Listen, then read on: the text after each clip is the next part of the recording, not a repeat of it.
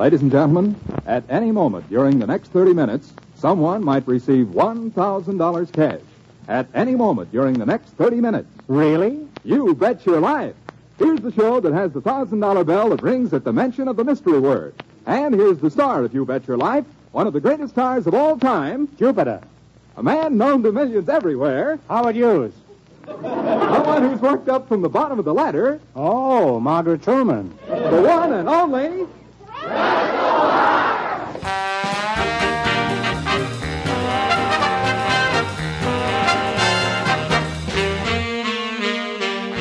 It's the Marx Brothers Council Podcast. This is episode 43. I take it out once in a while.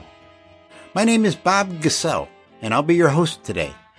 Joining me, as always, are Matthew Coniam, founder of the Marx Brothers Council and author of several books, including The Annotated Marx Brothers and That's Me Groucho, as well as the soon to be published Annotated Milli Vanilli. Have I got that right? Absolutely, yeah. the annotated Abbott and Costello. Oh, okay. You foolish boy. And when will that be coming? Do we know? God, God knows. Um, maybe September, maybe the, the year after. It's McFarland. okay. Spanky. Um, also joining us is Noah Diamond, who brought I'll Say She Is back to the New York stage after almost a century, and who details the experience and the show's history in his great book, Give Me a Thrill, The Story of I'll Say She Is. He has also hosted several Marx Brothers related events, both online and in person. And if my sources are correct, is preparing a stage production of Skidoo? That's right. Yes, that's my passion project. I'm happy to see you guys. I'm, I'm uh, here for the Jay Leno podcast. Anyhow, while we sit here in our bubble discussing the Marx Brothers films month in and month out, the fact is that Groucho enjoyed his greatest popularity and greatest personal satisfaction as host of You Bet Your Life, which he did for 14 years. Unlike his brothers, Groucho not only was determined to make it as a solo performer, but to do so outside the iconic character that he no longer wanted to inhabit. After the team's first farewell film, 1941's The Big Store, Groucho spent the next several years looking for his second act. The solo film offers that he relished did not come flying in, at least ones that interested him, and his attempts at finding a radio show failed to find an audience. He was everyone's favorite guest star, but had yet to find the perfect vehicle for himself. That is until he met a producer by the name of John Guedel, who found a way to harness Groucho's talents in a unique way, and who produced a groundbreaking show with many innovations that became commonplace. Now, to be totally honest, none of us here are real experts on You Bet Your Life. Those people were either unavailable or just didn't want to talk to us. I, I don't know. Um, so to fill that void, we are proud to welcome someone who has met John Guedel and head writer Bernie Smith. Here he is, the recently retired and recently sober Jay Hopkins.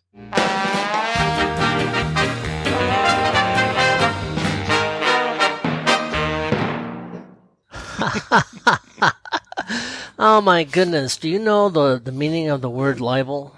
but I'm happy to fill any void you say, and you know, keep it clean though. Uh, just say the secret void. No, I, I mean, maybe you might not, I don't know what, you say you're not an expert. You certainly know more about the show and its history than we do, and you come at the right price. So here you are. Well, I'll accept the latter explanation. Yes. so as fans of the podcast know, a while back we presented a vintage interview Jay did with John Guedel.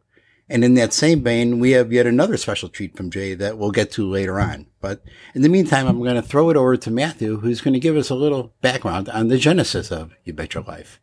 Yes, well, I mean, you, you covered it fairly ably yourself there. Basically, as we know, Groucho spent most of the 40s trying and failing to be a radio star.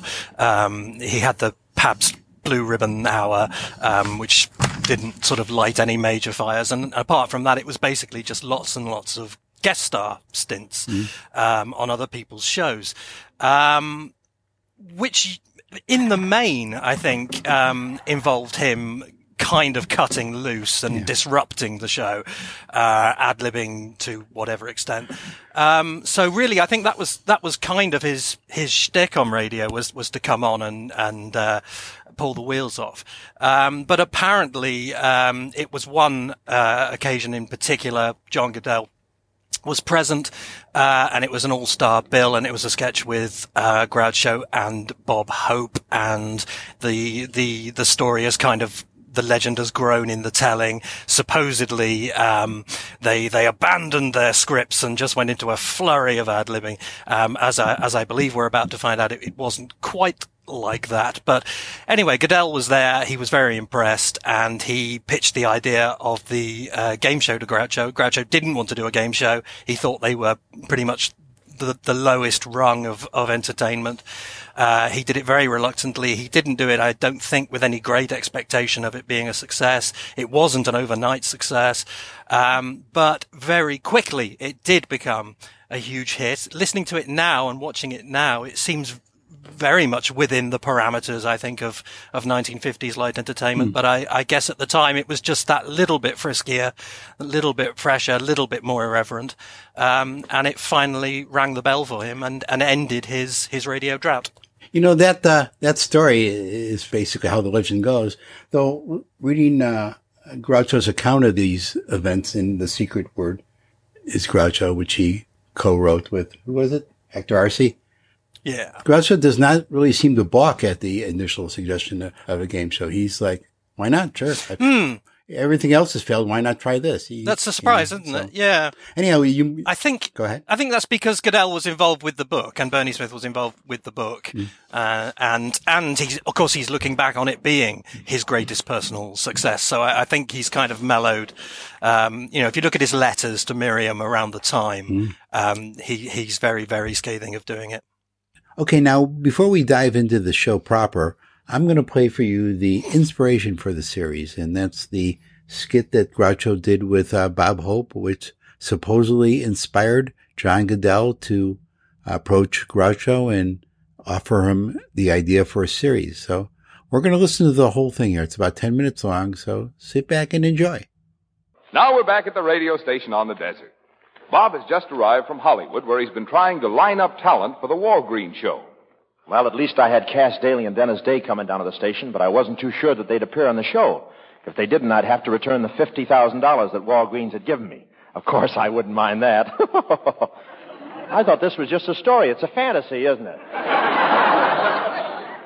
but right now, I was rolling in money, rolling in money, and after I was through rolling in it, I'd pick it up and put it back in the safe. I was trying to think of a plan to get Cass and Dennis on the show when I heard a knock at the office door. Come in. How do you do? Are you the lady of the house, or do I have smog on my glasses? After looking you over carefully, I hope it is smog. Well, Groucho Marx.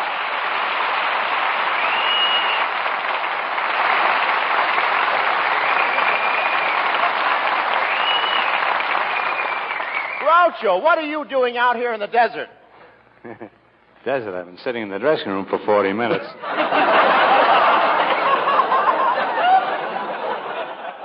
Some desert, all right. Huh? Uh, selling mink coats. Here's a beauty, only $40. Mink coats for $40? How can you sell them so cheap? Well, I have no overhead. I don't advertise. I don't pay rent, and I steal the coats.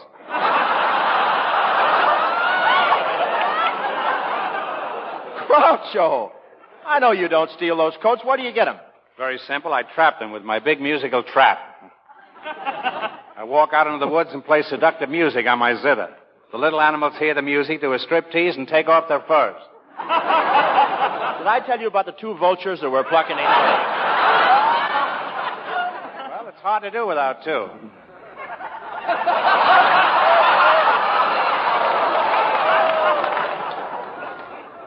You can start working on the record now, fellas.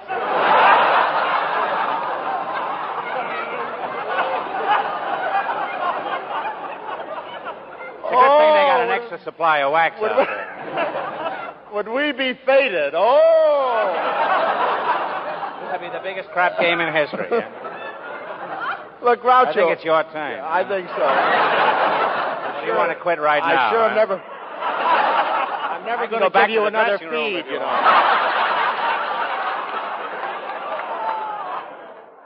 I'm it's never like going to give you another feed.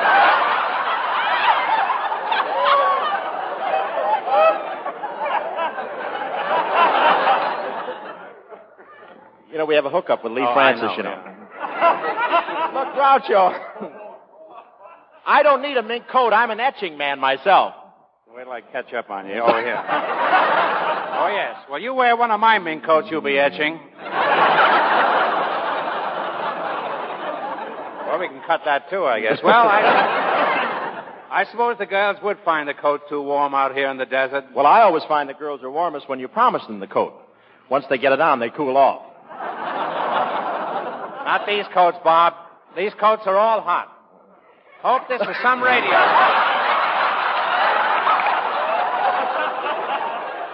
Okay, I'll do as much for you, Bob. Thank you. Thank you. This is some radio station here. What, what? What, what, what? What, what? Now, look, you're not going to suck me into an Abbott and Costello routine. huh? With me playing Abbott.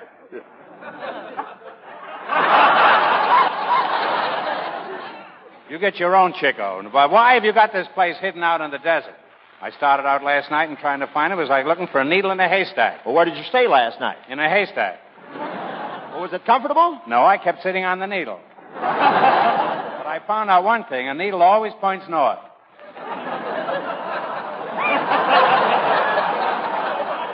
Say, Groucho, There's an excuse astronomer in the orchestra. Huh? Groucho, excuse I wish me. there was a musician in it. We ought to work this way. They're much better here. Well, don't forget, they're getting paid. We're stealing. And don't forget, I'm getting paid. Groucho, excuse me a minute. I have to make an announcement on the air. Step into the studio with me, will you? You notice everybody in radio wears wooden shoes? Uh, well, here we are. Just pull up a kilocycle and sit down, Groucho. I'll be right with you. At the next musical note, will someone please call and give us the correct time? Those Ingersoll people are really on their toes, aren't they?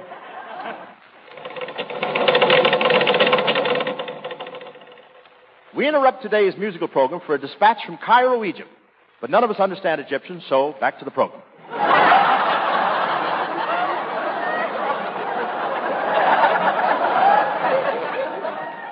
Well, that takes care of that, Groucho. Is that all you do? Is that all I do? That's a nice line after What? standing at the Why? Why make announcements, give the time, do the bookkeeping, and on top of that, I'm a disc jockey. Disc jockey. My brother Chico used to be a disc jockey. He spun the records on his head. On his head, it's possible.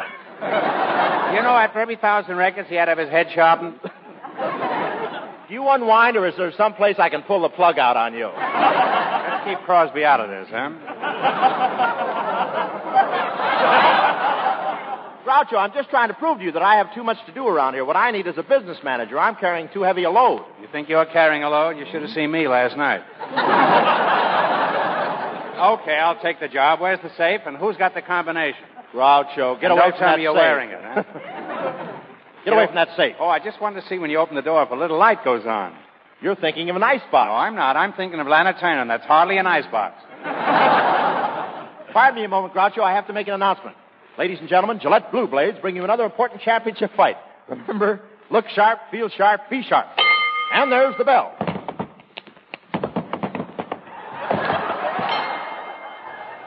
Well?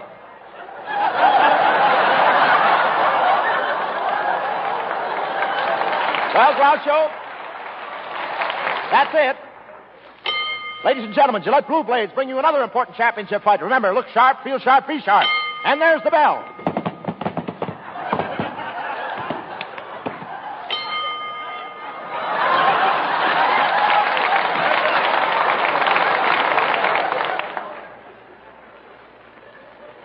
It's a nice pot I've got here, huh? now, where do you get this line now? Hey, Hope, what is this? Return match. My script was written by intermission. I hope if you ask me that fight was framed. And listen, Bob, before I go into this deed, we'll have to have an understanding. You see, I'm in the habit of always picking up a little something on the side. Fine, if you do, see if she's got a friend for me. I'm talking about money. Don't worry, you'll get paid. I know, but name a figure. Rita Hayworth. I mean a round figure. Crosby. Now just step out uh, in here, Groucho. This will be your office. Now, anything you want. Yes, now the first thing I want to do is put this station in better shape. The place looks terrible, Bob. You ought to get some real Venetian blinds. Real Venetian blinds? Yes, it doesn't look businesslike hanging up your long underwear and opening and closing the flap. Well, maybe I could put in a zipper. Now, look, Groucho, I think. Now, never, never mind what you think. Just keep your flap shut. Yeah. And furthermore, Hope, the next thing that Groucho, you don't let me get a word in edgewise. I, I don't like a word that comes in edgewise. Either it comes in straight or not at all. Now, Groucho, you got to be sensible. I'm putting on a show for Walgreen tonight. Is that so? Well, tell me, uh, how much are they paying you? Oh, well, they're, they're not really going to pay me anything. I'm doing it just for the prestige. Otherwise, it would cost them a pretty penny. I see. Well, never mind the pretty pennies. How many ugly dollars are you getting? I'm not getting a cent, Groucho. If that's a lie, may the roof fall in.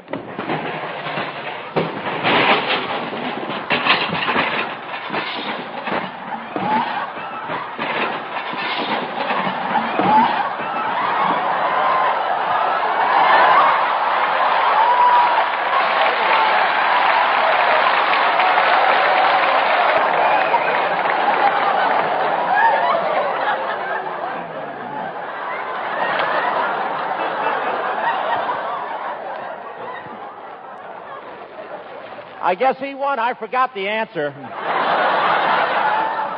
do you think I feel? I had the next line.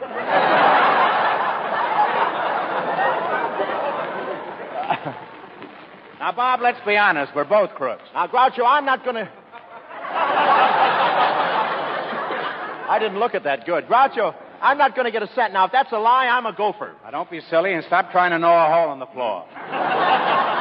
Oh, uh, Bob, may I see you a second? Oh, sure, Marv. Excuse me, Grouch. This is very important. A matter of life for Sinatra. Say thanks for. thanks for interrupting. You saved me some money. I've been working on an idea for the Walgreen show. Do you want to hear it? Did you hear about the two vultures who were plucking each other? That's my egg. Leave it alone. So that was March 27th, 1947, and You Bet Your Life uh, premiered the following October. I have two thoughts straight away. Um, the first is that I always assumed, or in the past, I'd always assumed that when you, when a guest star comes on one of one of these comedy shows, the the the normal writers for the show write write their bit. But that I think is the third time I've heard him do that mink coat routine. Um, so it, it kind of implies that, that he, he brings his little specialty with him, which is which is interesting. I think the other thing I think is uh, my my feeling is that, that that kind of confirms what I thought, which is although doubtless a lot of what they said and did was spontaneous, uh, it was nonetheless planned that, that they would go off script at that point and do some spontaneous stuff because there are, there are written lines in there with, Hope saying, you know, I can't get a word in edgeways and, and stuff. So, um, yeah, I mean, I, I guess they did it extremely well. Uh, and that was what got Guedel's attention. But but I, I'm sure it was what they were meant to do at that point. I think it's interesting that the audience, the studio audience, responds so much more favorably to the apparently spontaneous jokes than to the prepared ones. Um, and there isn't necessarily an obvious difference in quality if you just quoted them as lines. Um, but spontaneity itself, or even the illusion of spontaneity, uh, is so much more richly amusing in this kind of context where there's an expectation of kind of formulaic humor.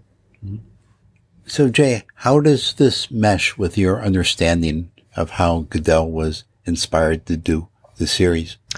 Well, it was very interesting to me because I could not detect what I regarded to sound as genuine ad libbing. I mean, beyond the narrow parameter of what we're accustomed to Groucho doing, like a line or two. I didn't, I didn't detect a protracted sequence where they seemed to be, as I would characterize it, fumbling around. Um, to me, it sounded very much like you know, 98% of this was from a script. Well, I'd always been a little wary of that, uh, the legend, because Bob Hope was not known as an ad libber. You know, he, he's famously was a great joke teller, but not uh known as an ad libber. So I, I think the story is that Hope inadvertently dropped the script. right. And then that Groucho deliberately followed up by dropping his. That's Yeah. that's the story, whether or not it's And, and accurate. stepped on it, right? That he stepped on Hope's yeah, script to yeah. prevent him from picking it up. He And it- stepped on Hope's lines more than he stepped on his script. yeah. yeah, there's no moment in that recording where you could, where it seems like that's happened. But to be fair, at least legend has it that this went on for like 30, 45 minutes in the studio. And what we got here is a heavily edited version, which aired. True. So we don't know exactly what, what it was like in the studio. I was going to say, presumably they did pick the best bits, though. You know, I mean, apart from risque stuff that they had to cut, I imagine that what we're hearing is is the best of it. I was, I wondered if maybe the, for the sake of the story, this radio appearance with Groucho and Hope could have been conflated with some other time, maybe at a USO show or something, um, when they did go off script a little more flagrantly. Yeah, I could certainly see that. Anyhow, let's jump ahead. Uh, Groucho and Guedel worked on the idea and soon they were ready to record a pilot episode. So they commandeered Art Linkletter's audience in studio after a show one day and recorded their first attempt at You Bet Your Life. They used uh, Art's announcer, Jack Slattery, I believe his name was. And outside of a few little things here and there, it's very similar to the typical You Bet Your Life episode. All the, all the things are in place. Uh, Groucho does seem a little caffeinated, a bit excited. He actually at times feels more like his movie character than the relaxed quizmaster we got to know later on. Welcome to You Bet Your Life. Folks, we advertise for a lot of people to come to the show today who are interested in getting married, but who haven't found the right mate yet. And just before we went on the air, these two volunteers were chosen from the audience. Have you two met each other before? No. Uh, Miss McHugh, uh, Miss McHugh, shake hands with Mr. Brooks. How do you do? I now pronounce you man and wife. Hey, wait a minute, Groucho. You're going a little bit too fast. Well, I guess I was a little hasty. Uh, so you two want to get married, eh? That's right. Mr. Brooks, may I ask one question? Yes, Mr. Why? So they finished this episode and brought it around to all the networks and they were turned down everywhere, believe it or not. I don't think it was because they didn't like the show. I think they were just wary because Groucho had had no success as star of his own uh, series. And this was a totally different beast being the game show and perhaps they didn't know what to make of it. So everybody turned them down and they didn't know where to turn. Uh, finally, Could, could I jump in with uh, a, a little factoid for the listeners? I was reading Robert Dwan's book, As Long as They're Laughing, Yeah. recently. And uh, he points out that uh, Guedel and Groucho had, well, in fact, uh, this audition Yeah. record that you refer to um, was in fact rejected by originally rejected by all three networks NBC, CBS, and ABC. So what Guedel did, being rather savvy about such things, he went in search of a sponsor. Right. Let, let me read a little bit from a letter I received from John Guedel. I think it touches on this. Uh, this is from August 21st, 1978. He writes, We went on the air October 27, 1947 on ABC for Elgin American Compact Company. Yeah. And then he, he, this is what I wanted to bring up. I, I sold the show to the client after reading that he was at the Beverly Hills Hotel to buy a Phil Baker quiz show. I got to him before he signed with Baker. The client didn't know Groucho had flopped four times on the radio. Hmm. I had previously taken the audition record to all three networks, but they all turned it down because they knew of his flops. So anyway, the point I'm trying to make is that he had enough smarts and showbiz savvy to forget the network idea since they were not interested and went directly in search of a client, Mhm. which in this case, as he says, was Elgin American, Elgin American Compacts.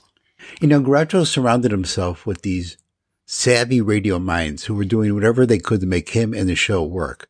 Perhaps the most important decision in the history of You Bet Your Life was the choice to record it and edit it down. Now, a lot of people think they recorded it ahead of time because they were worried that Groucho was going to go off color or be dirty, but that wasn't it at all. They just decided that they were going to record 45 or 60 minutes or whatever it was and edit it down and get the best 30 minute episode. It's, it's very simple and very logical. So was that probably one of the first times it was ever consciously done um, for the purposes of of making the show better? I mean, obviously, editing was there to remove any any disasters, Right. um, but but just as a just as a general purpose tool to make the thing better by by slicing it up and, and picking the best bits. I guess that was pretty pretty new. And I was going to say, in terms of, of the timing um, with technology, that was very key. Yeah. I think that Robert Dwan writes something to the effect of he was working with acetate records. Am I right about that? Right, Or yeah. records originally, but then uh, either during the second or the third year on radio, magnetic tape suddenly became available. But then that there, there was a learning curve for Dwan and his assistants, his editing assistants, with that too, because he had to figure out how to physically edit the this audio tape because it was so brand new. Right. I think Bing Crosby's people introduced it originally.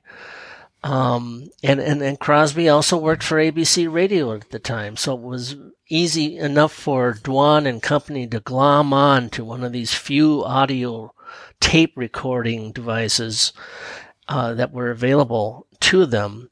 And of course, later, um, when they were shooting uh, television, they shot it as we know on film because videotape did not exist at that time. And they continued to shoot on, I think it was 35 millimeter film. It was a kind of a technical dovetailing, if you will. Yes. Yeah. I think it's interesting as well. There are some unedited recordings around, aren't there, that you can listen to the the pre-edited versions. Um, they tend to be about an hour long, and um, it, it's interesting if you listen to them because you you don't very often get the sense that Groucho knows he's got this luxury, he's got this liberty, and and he you know he just relaxes into it and and and kind of lets it all hang out. I mean, he, he's still he's still basically doing the show in one, isn't he? Um, And then it, uh, only you know uh, only when the opportunity presents itself do they do they take advantage of that facility. Uh, they're delightful. Those unedited episodes. It's it's kind of a revelation. And now, once and for all, Groucho decided to drop the grease paint mustache. He decided he wasn't going to wear it uh, on stage in front of the studio audience like he had for many of his radio appearances of the day. He was dropping it for good. And uh, Bernie Smith did convince him, though, to grow a regular mustache to make himself somewhat recognizable. And, you know, it's probably just as well because this wasn't the movie character at all. A lot of people think it's an extension of it, but I don't, I don't buy that. You know, he wasn't being harsh. He wasn't being insulting. He was doing gentle, real life humor. And that was totally opposite of what his movie character was all about. It, it seems somewhat similar in delivery and in tone, but when you think about it, it's really a, a totally different character. And often self-deprecating as well, which is uh, the, the, the exact opposite. Yes, he he's never, or let's say rarely, does he insult the contestants. Um, there's almost no insult humor on You Bet Your Life. Usually, the stance he assumes is one of bafflement. He plays the puzzled um, interviewer, trying to make uh, trying to make sense of what he's being told, and it's only the kind of labyrinth of his comic mind that makes everything seem funny. Uh, very often, contestants would just tell him what they did for a living, and the audience would laugh at what they knew he was thinking. Yeah. And uh, the very famous one with uh, that that strange man Albert Hall. Um, again, yes. there is a there is a, a, golden opportunity for him to go into insult humor, but instead he acts frightened of him, which is so much funnier. It's really really good the way he he implies that he's actually terrified of this weird bloke stood there. Where did you go when you left the farm? Lincoln, Nebraska. What were you doing there? Well, I went to school there. When I quit school, I got a job on the Nebraska State Journal as a printer's devil.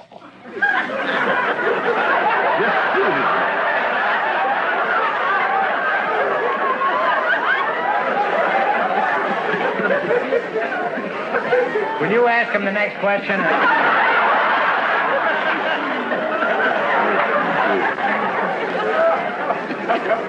You were apprentice devil. Well, why did you get fired? Uh, maybe you weren't the type, huh? I didn't get fired. Oh. Well, what sort of work have you been doing lately? Uh, well, homicide? I came to Seattle and I got a job on the Seattle. You imagine if he doesn't win any money here, what's going to happen to me? I'm leaving long before that. You say you went to Seattle and you got a job on the paper? Seattle Times in the composing room. I see. and how long were you there?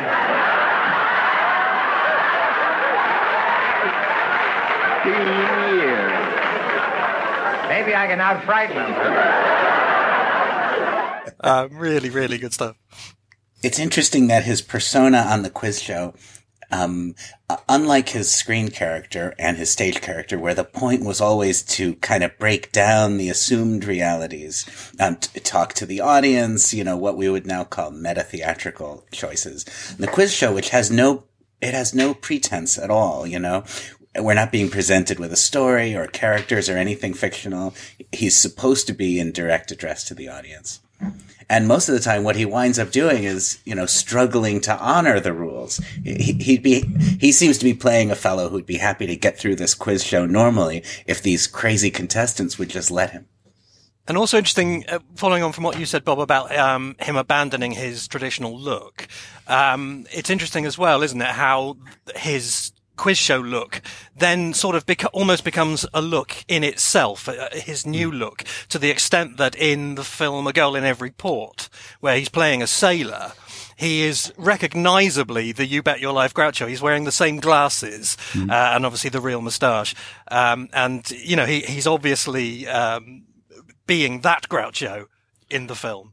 Still, you got to put yourself in the place of the audience in 1947. Now think about it. Maybe there were some print ads and some newspaper photos, but they couldn't see him on the radio. They were picturing the grease paint mustache character doing the show. I don't think it was till the TV version uh, premiered where this new image of Groucho really took hold with the public. Mm. Okay, so now we got to address the elephant in the room, and that is how much of the show was actually scripted and prepared. You know, I guess it depends on who you talk to. You talk to the writers and producers, it's the majority of the show. You talk to Groucho, it was just a token amount. So I'm guessing the uh, truth lies somewhere in the middle. By an odd coincidence, Bob, yeah. I mentioned to Steve Stoliar recently. I assume I don't need to identify this character. Anyway, I sent him an email merely mentioning that I was looking forward to this podcast. And he uh, he wrote a brief remark, which he allowed. He gave me basically permission to uh, to read this. and he says of the podcast, he says, "I hope you explain that just because suggested lines were shown on an overhead projector behind the contestants, that doesn't mean the whole show was scripted." As I've heard some people say. For one thing, you could never count on normal people to have a sense of timing or read off cue cards convincingly. Mm. It would have been a horrible show if that had been the case. So it's fine to admit that his writers prepared a lot of material for him ahead of time. It wasn't all off the cuff stuff, but it does sound, it does Groucho a great disservice to dismiss all he did as, quote, reading a script off cue cards, unquote, or an overhead projector. It's interesting because I was listening to the Bernie Smith interview that I did years ago. Um, last night I was li- listening to it, and of course his stance is a little, uh, a little more uh, behind the role of the writer. I think he, he, he actually says and I think I've got a letter where he uh, reiterates this that um, he speculates that perhaps what was it about eighty percent? Eighty percent. Yeah, yeah, you heard the same thing. So yeah, it's interesting. Um, but how they pulled that off is fascinating to me. That there are very few indications that he is reading. Uh, there's a big difference, isn't there, between prepared and scripted. I mean, you can be prepared without being scripted. And, uh, you know, it's, it's very obvious, even just from watching the show, that it, it isn't, it isn't utterly by design, you know. It, it feels spontaneous because it largely is, but he would be armed, as you know, with, uh, you know, a few good jokes, solid jokes about what the contestant did for a living, or he'd be prepared for what was funny about this particular, mm. um, interview subject you know, I think he liked his prepared material and he took it out once in a while. yeah, I think both extremes are, are obviously wrong. Um, Groucho went too far in implying uh, that it was basically all all um, mm. ad libbed. That inevitably uh, causes people to to go to the other extreme and, and say it's it's all scripted. Obviously, it isn't all scripted. On the other hand, uh, we're not just talking about a few little jokes here and there. I mean, the, the, they had a staff, they had a team of writers mm-hmm. who, who every week, uh, you know, went away and, and, and did something. They must have done something about five or six writers. Right. Um, Groucho never met the contestants before the show, so there, they, there was there was never uh, it wasn't scripted in that sense. They weren't working off any kind of rehearsed material, but the the contestants were prepped. Uh, Groucho was prepped. Um, and these writers, um, and I, I, guess it would be only fair to, to name some of them. Um, Howard Harris, uh, who had written some material for A Night in Casablanca and Copacabana, so he, he sort of had Groucho weighed off. Uh, a guy called Ed Doc Tyler, yeah. who was a fertility specialist, uh, but who was also wrote jokes. A guy called Elroy Schwartz, who was a, a licensed hypnotherapist specializing in past life regression and also a joke writer for Bob Hope, um, and, and several others. So I think it's in, um, As Long as They're Laughing, isn't it, where, um, it's it's the analogy is made with scaffolding. Right. They they they provide a scaffolding that is there to catch Groucho if if he needs it. Um, but if he doesn't need it, then so much the better.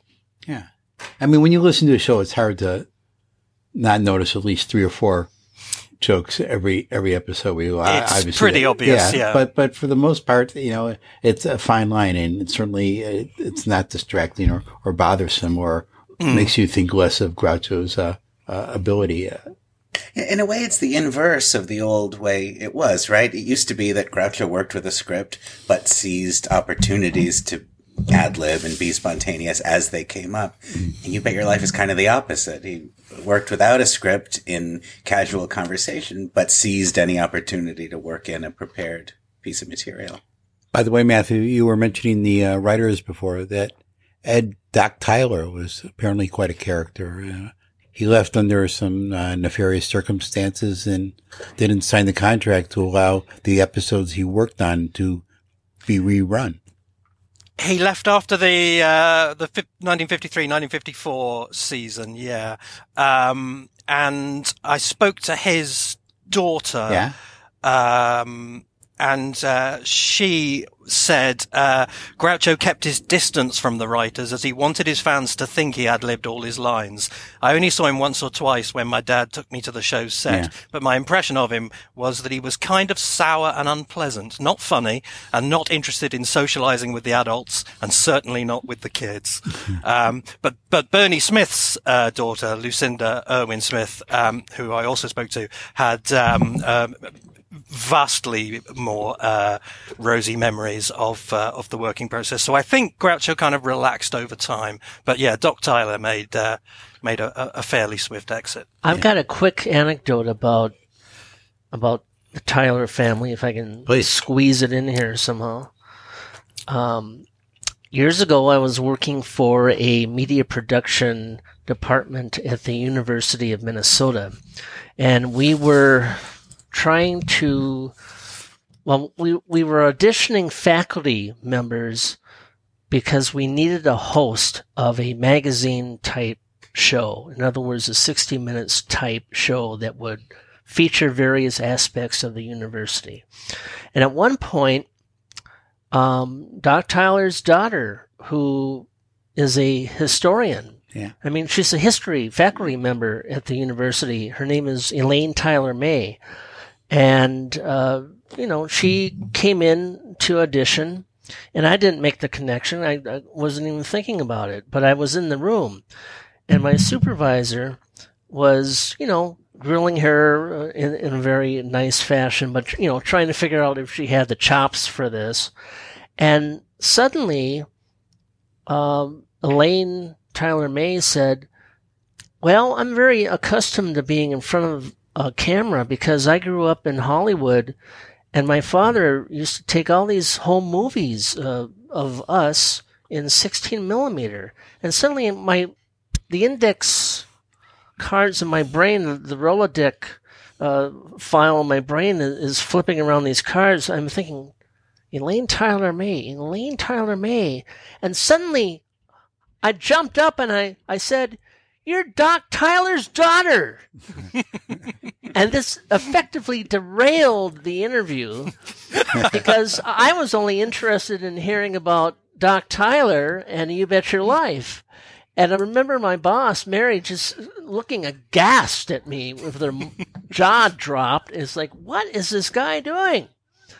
But I got it out of my system after about two hours, I guess. But before before she left the room, I, I said, "Hey, uh, guess what? I collect You Bet Your Life film, and I think I've got about four of the shows that are not in syndication that your father worked on, Ed Ed Tyler." Mm-hmm. And I said, How about if we have these transferred to VHS tape and then you can see them? And she said, Great. So that's how that came about. What an odd coincidence, though. You know, I never would have expected this. Yeah. By the way, she didn't. She didn't get the part. Probably because of me. I can't remember how I got in touch with her. Was it was it you that put me in touch with her? Yeah. Yeah. That's right. I'm so delighted that you did, Matthew. Thank you so much. Uh, when did that happen, Jay? How many years after You Bet Your Life was that audition, that encounter? Well, let's see now. I would say that that would be around 1994, something like that. Yeah, so it's a good 40 years. oh That's yeah, amazing. oh yeah. So there are a couple of full seasons from the middle of the show's run which were never put into syndication and never rerun because of this contractual issue. What what years were those? Well, I think Matthew mentioned the years, but I've got them here somewhere too. Oh, here it is. Um, uh, Doc Tyler worked on the show from uh, October of 1950 to September of 1954. Wow, that's that's quite a hole in the middle of that uh, the donut. Yeah, it's a shame because these are no longer. You might find them on YouTube. And I have to believe whatever issues there were back then, those contracts have lapsed, uh, maybe with his death or whatever. But uh, I'm sure those episodes would be available if they exist. Yeah, that would be nice. Well, I mean, at this late date, I can't imagine anybody doing that, but it would have been a wonderful thing if they had been part of that package that was eventually syndicated. But of course, the syndicated prints were sabotaged for reasons that we may or may not go into. But uh, yeah, so we're missing that uh, content by and large, or at least if you're watching it in, in syndication, you're missing it. So according to Guedel, and if you believe his telling of this, he invented the rerun.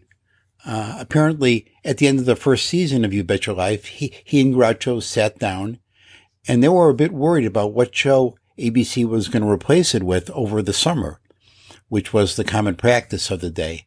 And Guedel got to thinking, why don't we take the best episodes from our first season and run them over the summer? And he went to ABC and proposed this and they thought he was out of his mind, frankly. But uh, eventually he was able to convince them. And during that first summer, the audience grew. And by the time the show entered its second season, it was a big hit, at least by ABC standards. Eventually it landed at CBS radio and now is one of the major networks. And when CBS started running it, it became one of the top shows on radio. It was a bona fide hit.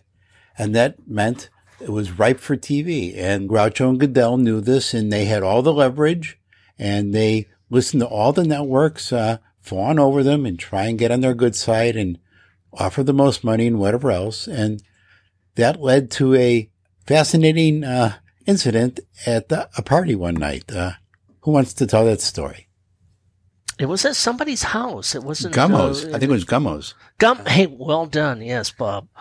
Gummo's house, and uh, Bill Paley arrives first, and I believe an executive from NBC uh, was arriving late. He was tardy because of a, a flight issue. You know, the flight was delayed. So basically, Paley had this great opportunity to get this deal closed before NBC had a shot. And um, yeah, Groucho went into Gummo's bathroom for the usual reason, I assume. And Paley had the chutzpah, if you want to call it that, to follow Groucho into the bathroom, shut the door. So that part was good that he shut the door. and, uh, you know, according to Arce and others, uh, he basically cornered Groucho and said, um, I think as a quote, he said, uh, we Jews should stick together. And Groucho, well, for one thing, Sarnoff was, you know, working at NBC, but, uh, Groucho, appropriately enough, took great offense at this ploy of Paley's, and the decision went in favor of NBC, not entirely due to this, but it certainly was a factor. And eventually, you know, the guy from NBC showed up and eventually they got the contract. Are we sure it wasn't the fact that he came into the bathroom with Groucho? Maybe that's what turned him off. That would that would be the deal breaker for me. I hate I hate it every time this happens to me. By the way, That's why in my mind I had it happening in a public bathroom because it's slightly less, uh, you know, uh, egregious a violation. Creepy, yeah. Yeah. I, I, I find it really significant uh, uh, that Groucho would have um, objected to that kind of tribalist appeal, um, and I think it speaks well of him. Uh, but but yeah, somebody follows you into the bathroom in a private home, closes the door, and says, "Listen, we got to stick together." I mean, wouldn't you want to get as far away as you could from that person? yeah.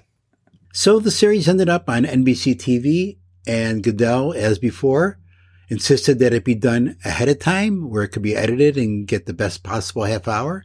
And the only way to accomplish this in that era was to do it on movie film. Videotape was still years away, so they went to a great expense of shooting every episode on multiple 35 millimeter cameras where it could be edited.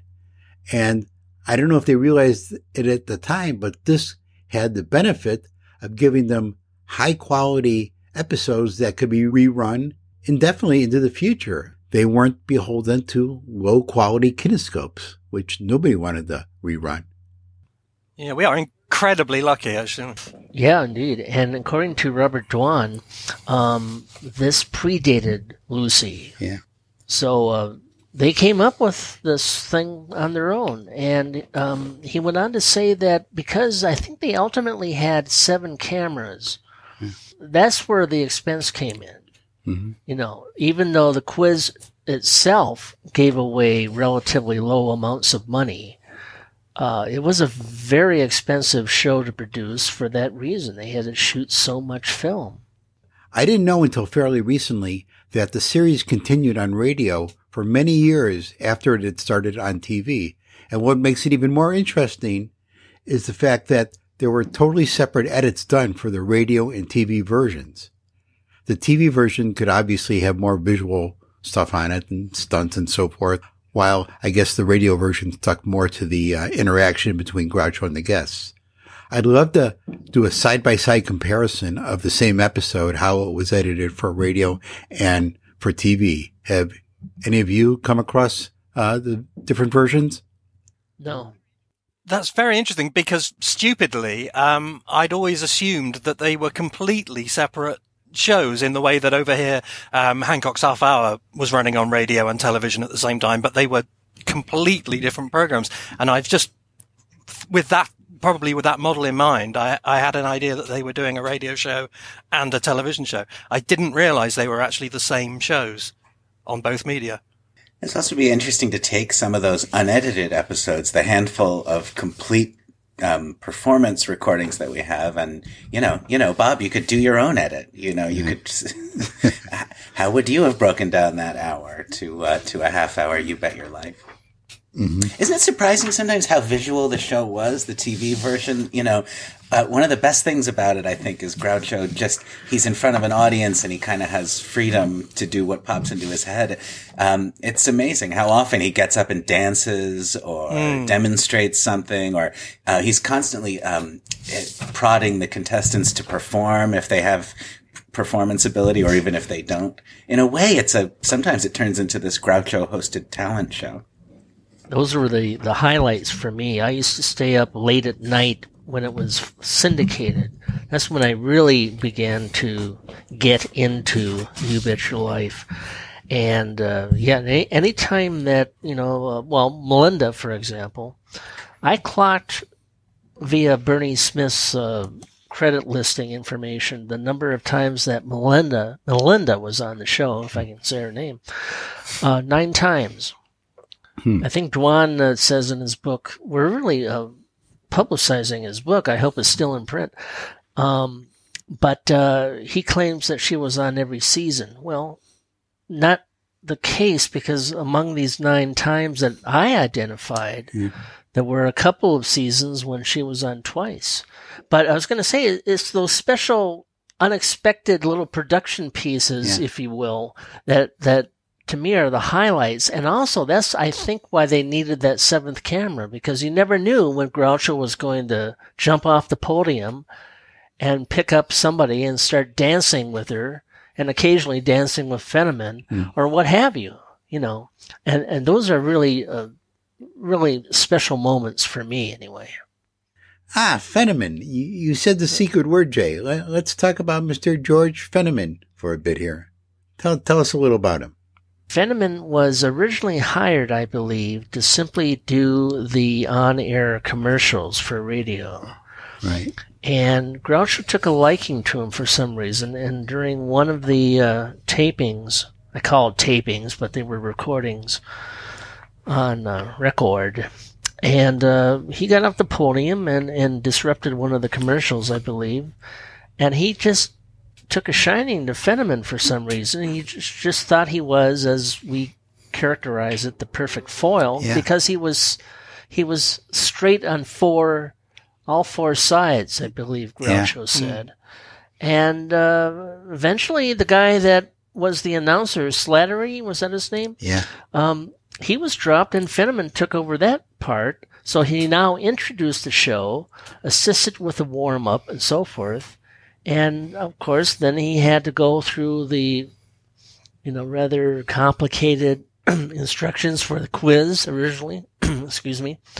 So he had to, you know, be there pretty much all the time to introduce the contestants, to explain the rules of the game, to follow along, do the arithmetic, hmm. tell them what their score was, and that sort of thing. So he spent a fair amount of time on camera, did he not? Yeah. Yeah, yes. And as you mentioned, yeah, he was very determined to keep everything in order. The, the rules of the game and the scores and everything. When nobody else seemed to care, when Groucho didn't seem to care or know what was going on, George was there to keep things in order.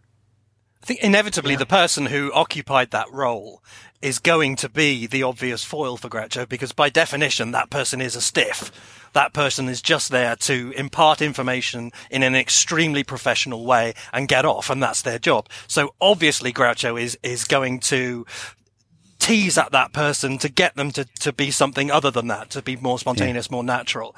And I Yeah. think it was just a, a wonderful stroke of good fortune that having started on that process with Fenneman, Fenneman revealed himself to be such a good sport and so charming, uh, and, and so willing to, to go along with it. Well, why are you here together? Are you sisters? No. Brothers? No. Why are you here together? Mr. Fitterman found out that we're roommates and I beg your be on pardon? your show.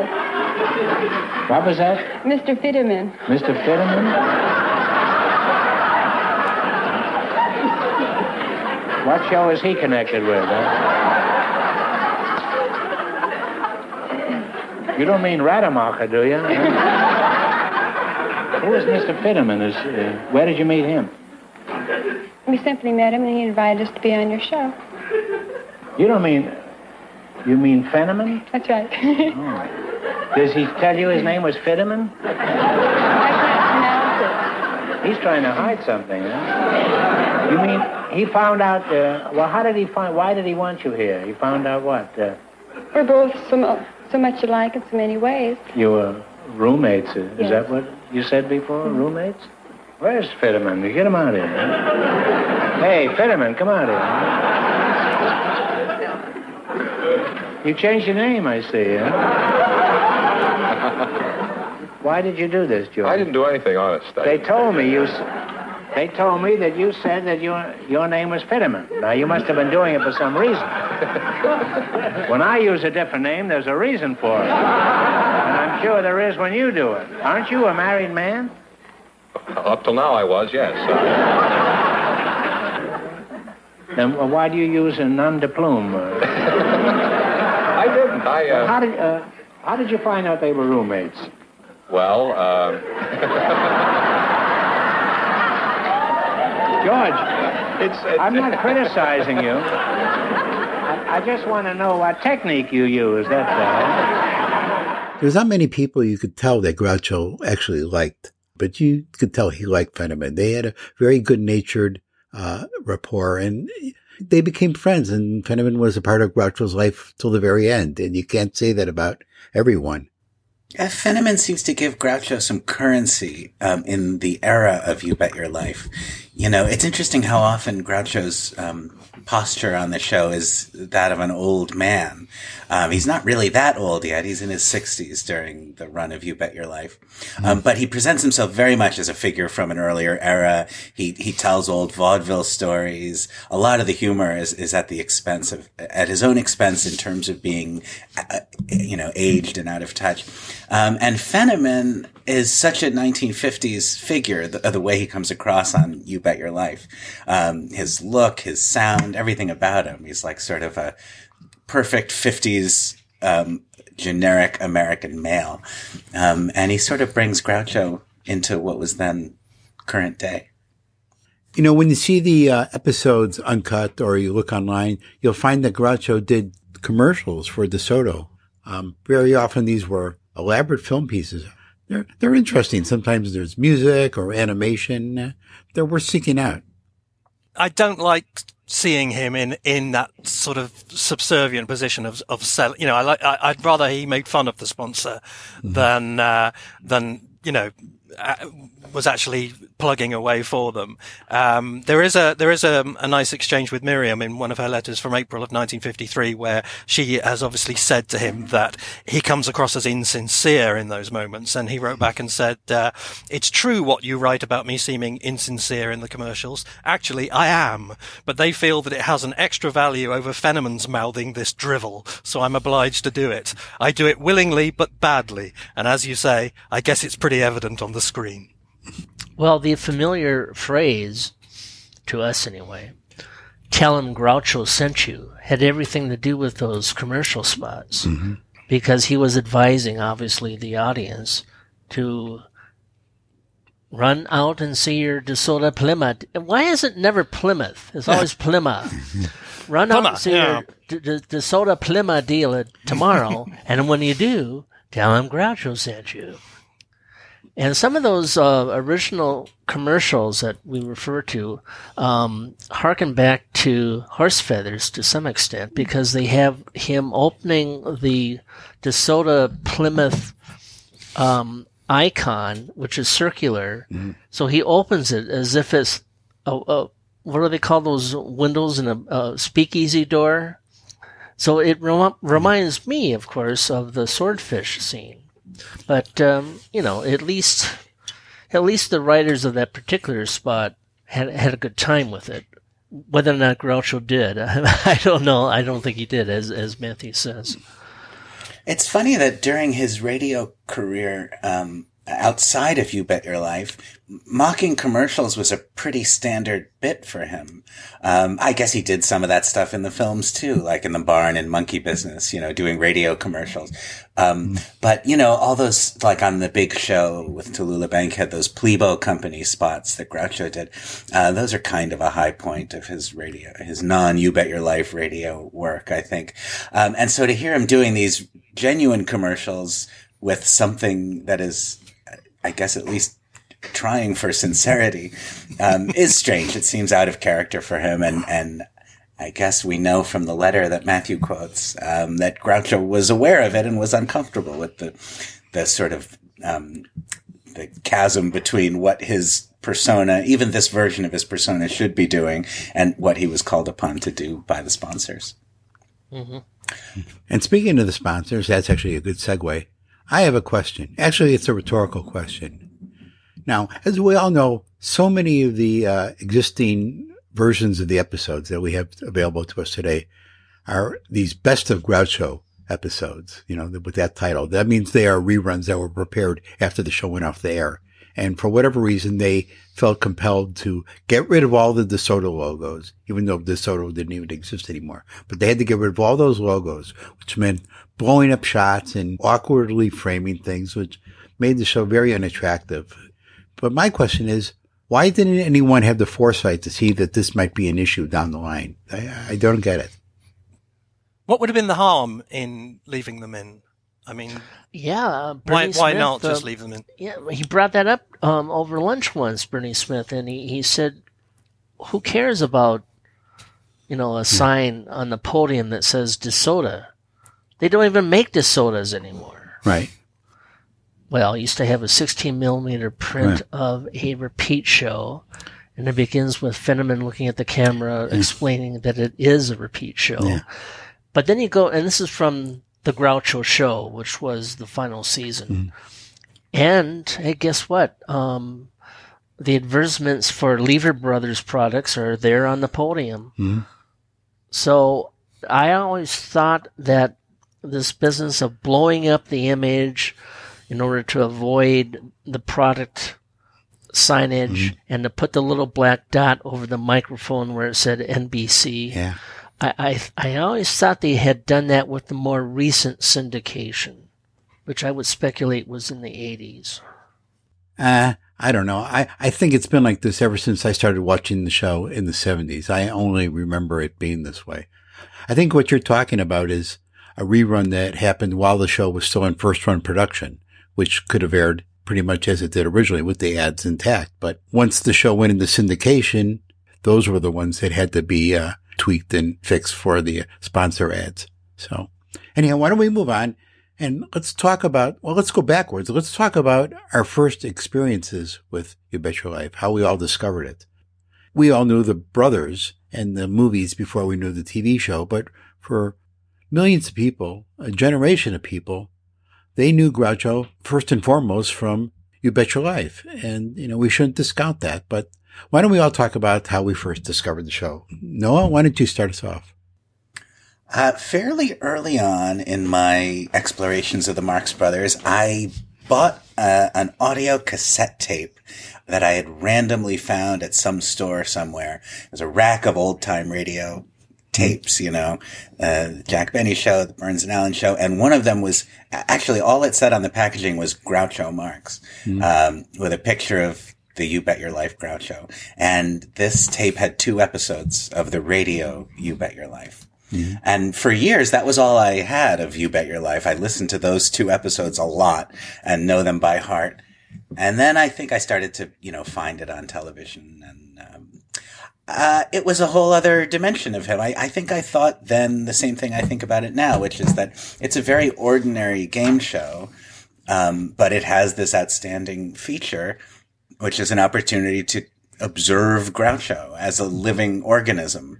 Um, that's that's what is good about it. Um, and I think I think I kind of had its number right away. Like, oh, well, this is great. A half hour of just listening to Groucho talk and seeing him react to things. And he's one of the most fascinating people who ever lived. And you know, this is a chance to observe him and it seems compared to the Marx Brothers films like observing him in his natural habitat somehow, even though that's not quite accurate, but right. just watching him kind of exist, you could watch him think. Um, and, um, I think that's its great value.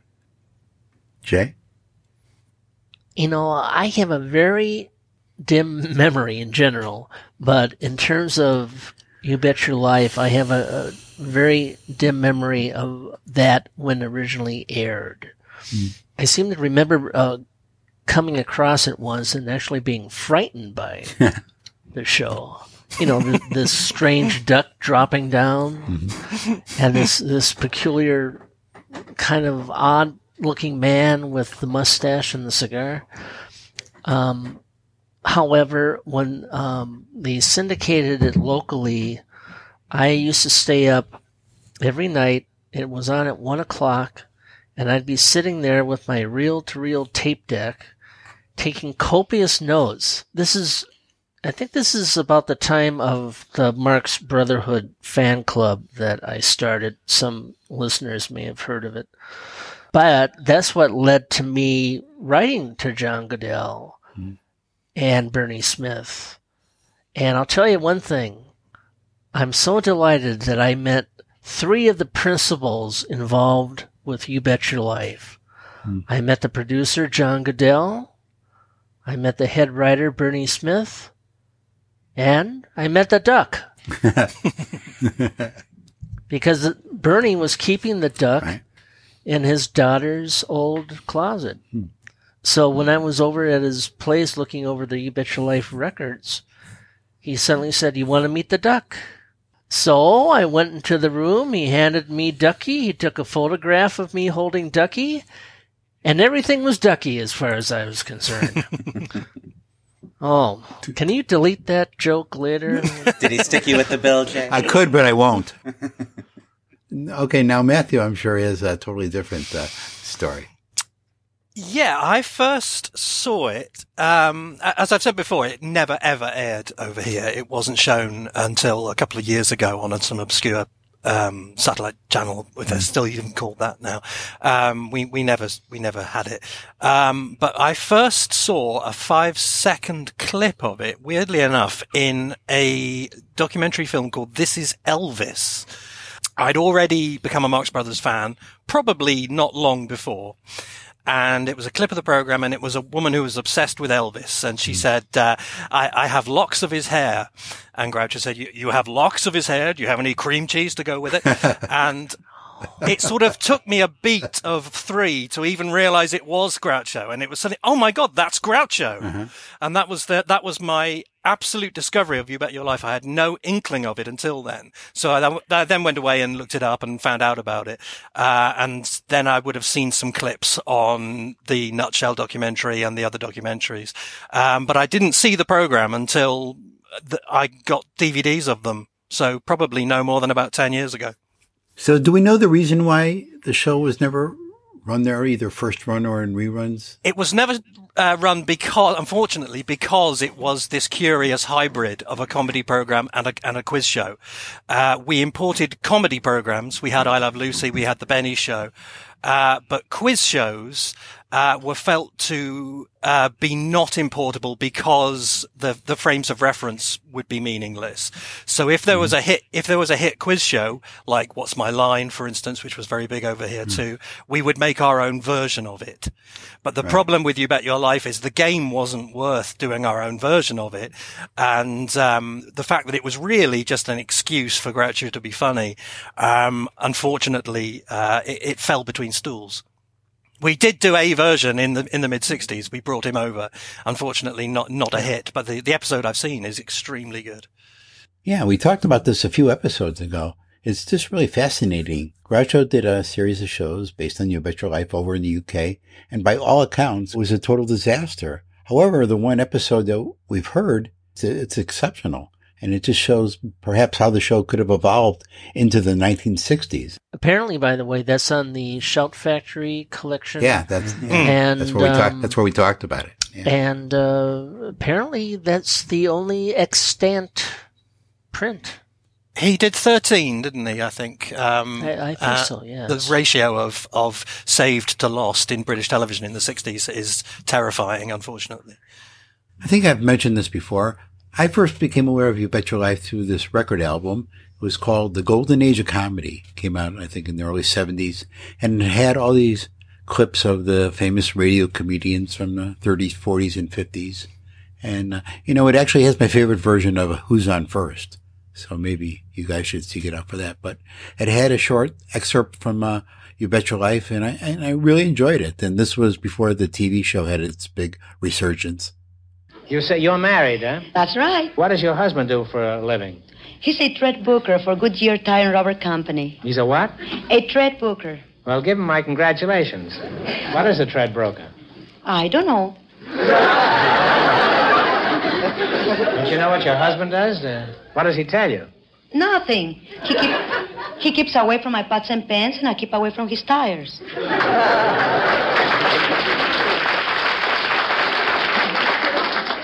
Well, uh, that's very shrewd, especially if you don't want to get run over. it's really true, the point that you were making earlier, Bob, about how in, in some ways Groucho, or, or among some audiences, Groucho is much more famous as the host of You Bet Your Life than as the comedian of the stage and screen. And, yeah. um, particular, and I guess it, well, it's because of the mass audience of television and the fact that the heyday of You Bet Your Life is already like 20 years or more um, later than the best of the Marx Brothers films. But a lot of people my father's gen- look, my father was born in 1949, so his childhood lines up perfectly with the first original run of You Bet Your Life. And that's who Groucho was to him. It was kind of surprising to him later to realize, oh, there was this whole Marx Brothers thing that happened long before Groucho was a game show host. And I've heard Dick Cavett or, or read Dick Cavett making that same point too, that he, he knew Groucho's voice from the quiz show and, and caught up with the films mm. later. And as I mentioned earlier, and Matthew goes into great detail about this in his book, Groucho was just so extremely proud of his success here. It was really mm-hmm. something that he had been striving for since his earliest days on stage, you know, this big success on his own. And you also get the sense, at least until, um, you know, the, the big Marx revival, when he's being interviewed, uh, you know, w- when uh, You Bet Your Life is still current, uh, he absolutely thinks that, that, that is, this is his legacy. That this, mm-hmm. this is what he's going to be leaving behind is that he, he's going right. to be the You Bet Your Life guy. Uh, you know, and in a footnote, it, it, back in prehistory, he was a, he was a film comedian and a stage comedian, you know. Also, this man was very insecure about his finances.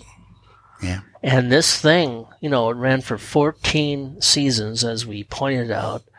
And he suddenly had every reason to feel financially secure. And financially secure without ever having to travel, uh, mm. you know, without ever having to go through a, an arduous rehearsal and blocking experience. Um, it was a very easy gig for him. And and yeah. as you say, apart from those wonderful occasions when he when he does feel the need to, to, to get up and be physically spontaneous, not even physical. I mean, he actually says that, uh, that one of the best things about the job for him is that it's sitting down. yeah, he actually had a suit jacket uh, that was tailored uh, for sitting down. Yeah, you want to get the little flap in the back by the neck. Yeah.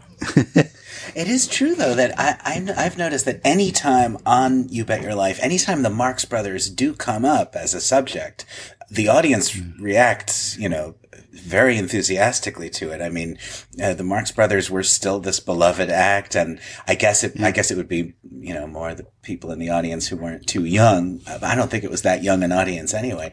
You know, I remember, you know, times when Groucho would be talking to an Italian person and would throw in a half-hearted reference like, you know, my brother Chico's Italian, and the audience would go crazy for that.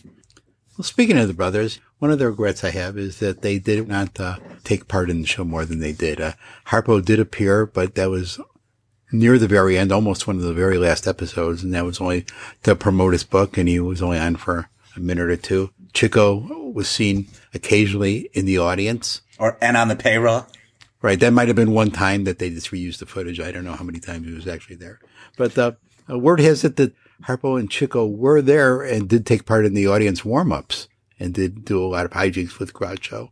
So it's just surprising that they were never really brought onto the show more than they were.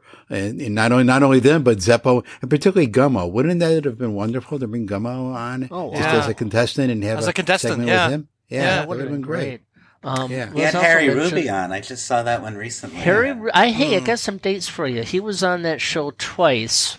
He was on wonderfully um, on uh, June 14, 1956. That's the show where he ran, he sang with Groucho. No, he played the piano and sang with Groucho the window cleaner song. Groucho. You know, Harry and I go to many parties together, and we always sing this song. I don't know the words too well, but uh, we're going to sing this together. Try it anyhow. Window cleaning's not a job to rave about. It won't get you in the Hall of Fame, No one ever looks at you or points you out. and the papers never print your name. But it's interesting just the same. Every morning we begin on the outside looking in. You bet we see a lot while we massage the window pane. Out the window we would go if we told the things we know, but we're too wise to scandalize. From gossip we refrain. As an occupation, our vocation may be very low and mean. We are not afraid to work. We're paid to keep the windows clean. But oh, we know lots of married men who'd be single once again if we told what we see while we massage the window pane. Polishing the glasses for the masses isn't what you call ideal. Even though it's not a cinch, it's got a lot of sex appeal. Oh, but we don't want to advertise. Why should we put husbands wise? If they were wise, there'd be no guys. Massaging window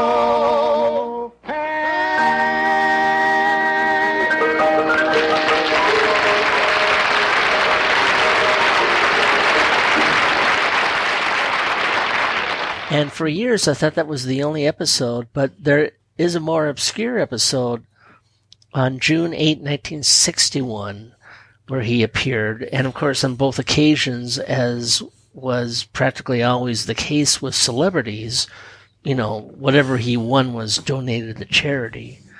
But what a kick for any Marx Brothers fan who happens to be watching You Bet Your Life, and on comes Groucho's dear friend, Harry Ruby. Just to rewind to uh, to Chico though, Jay, I think you were about to u- use one of my all-time favorite phrase is "creamy prom." Watch your language, would you? I'm a- Don't you realize there are some children turning off this podcast? Of course, they would have done that anyway. But...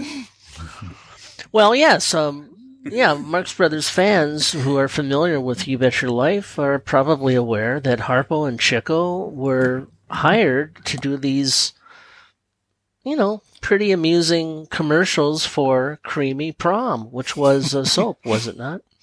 Shampoo, I think, wasn't it? Or Was it a shampoo? it was a hair hair product, I think. Yeah. a hair product. Of course, I wouldn't know anything about hair products,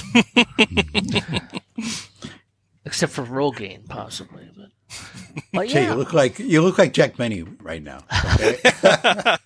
well, for heaven's sake. Well, yeah, I, you know, you adopt these mannerisms. I just can't help it. You know. You know, there are a couple of stills uh, floating around with Chico and Harpo on the set with uh, Fenneman, you know, horsing around. Uh, maybe these were done during one of those warm ups that they did. You know, maybe that's why Groucho isn't there. Uh, Jay, do you have any idea when or why these were done? I don't know. I don't know. I'm not a wellspring of knowledge here. okay, well, let, us move on. I guess you can't do a podcast about the history of You Bet Your Life uh, without uh, discussing this, and it's probably why many of you have tuned in. So here we go. The great Groucho Marx, known for his sharp wit, ad-libbed the following when he asked the contestant why he had 12 children. Why do you have so many children? Because uh, I like my wife. I like my cigar, too, but I take it out sometimes.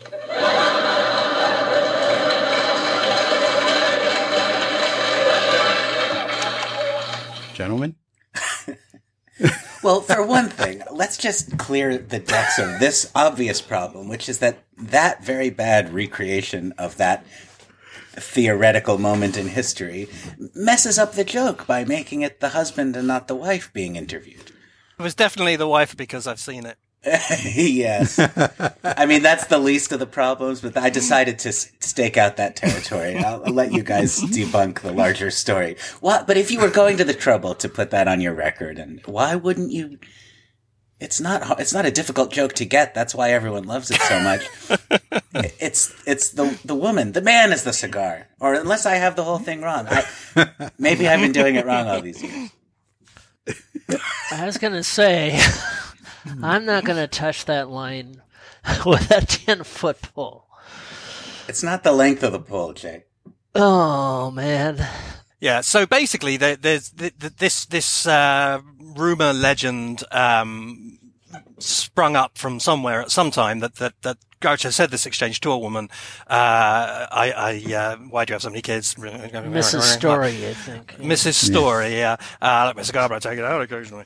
And he um, was adamant that, that he that he never said it, uh, and he said, you know, I wish I had because it's a great line, and you know, and it's so out of character for Groucho to uh, say he didn't do something that he did. I mean, it would be it would be the most unprecedented um, reversal of of the Groucho we know for him to not take credit for something he did do.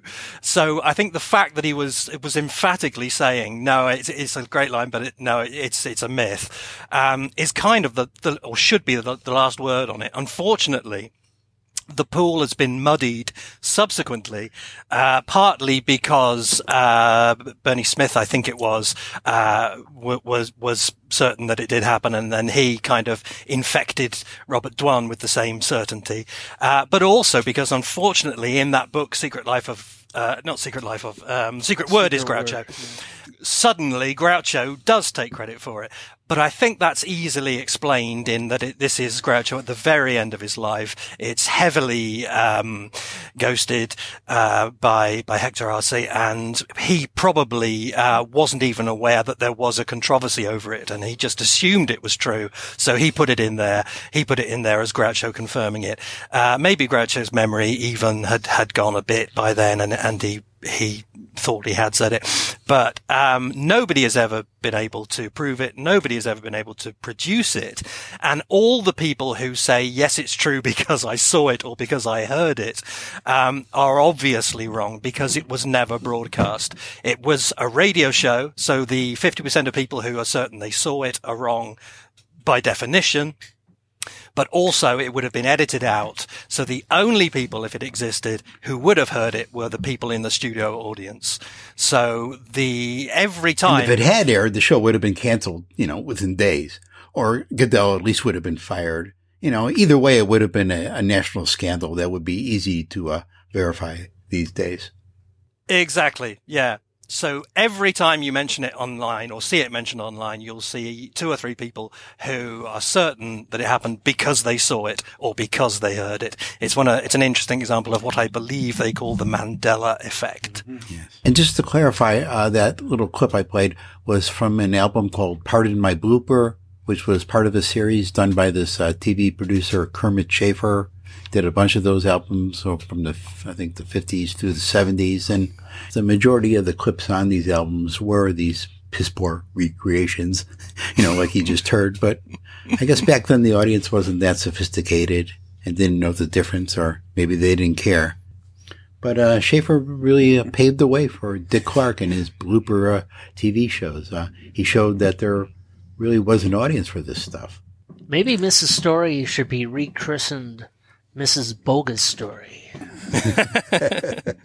I think the story is the, what's powerful about this, isn't it? I think the reason so many people are under the impression that they saw or heard Groucho say this is because it is a phenomenal joke. I mean, it's a great line. It sounds like him. It it sounds like it could be him. It's pleasingly naughty without being, you know, a, a really objectionable or unpleasant in any way.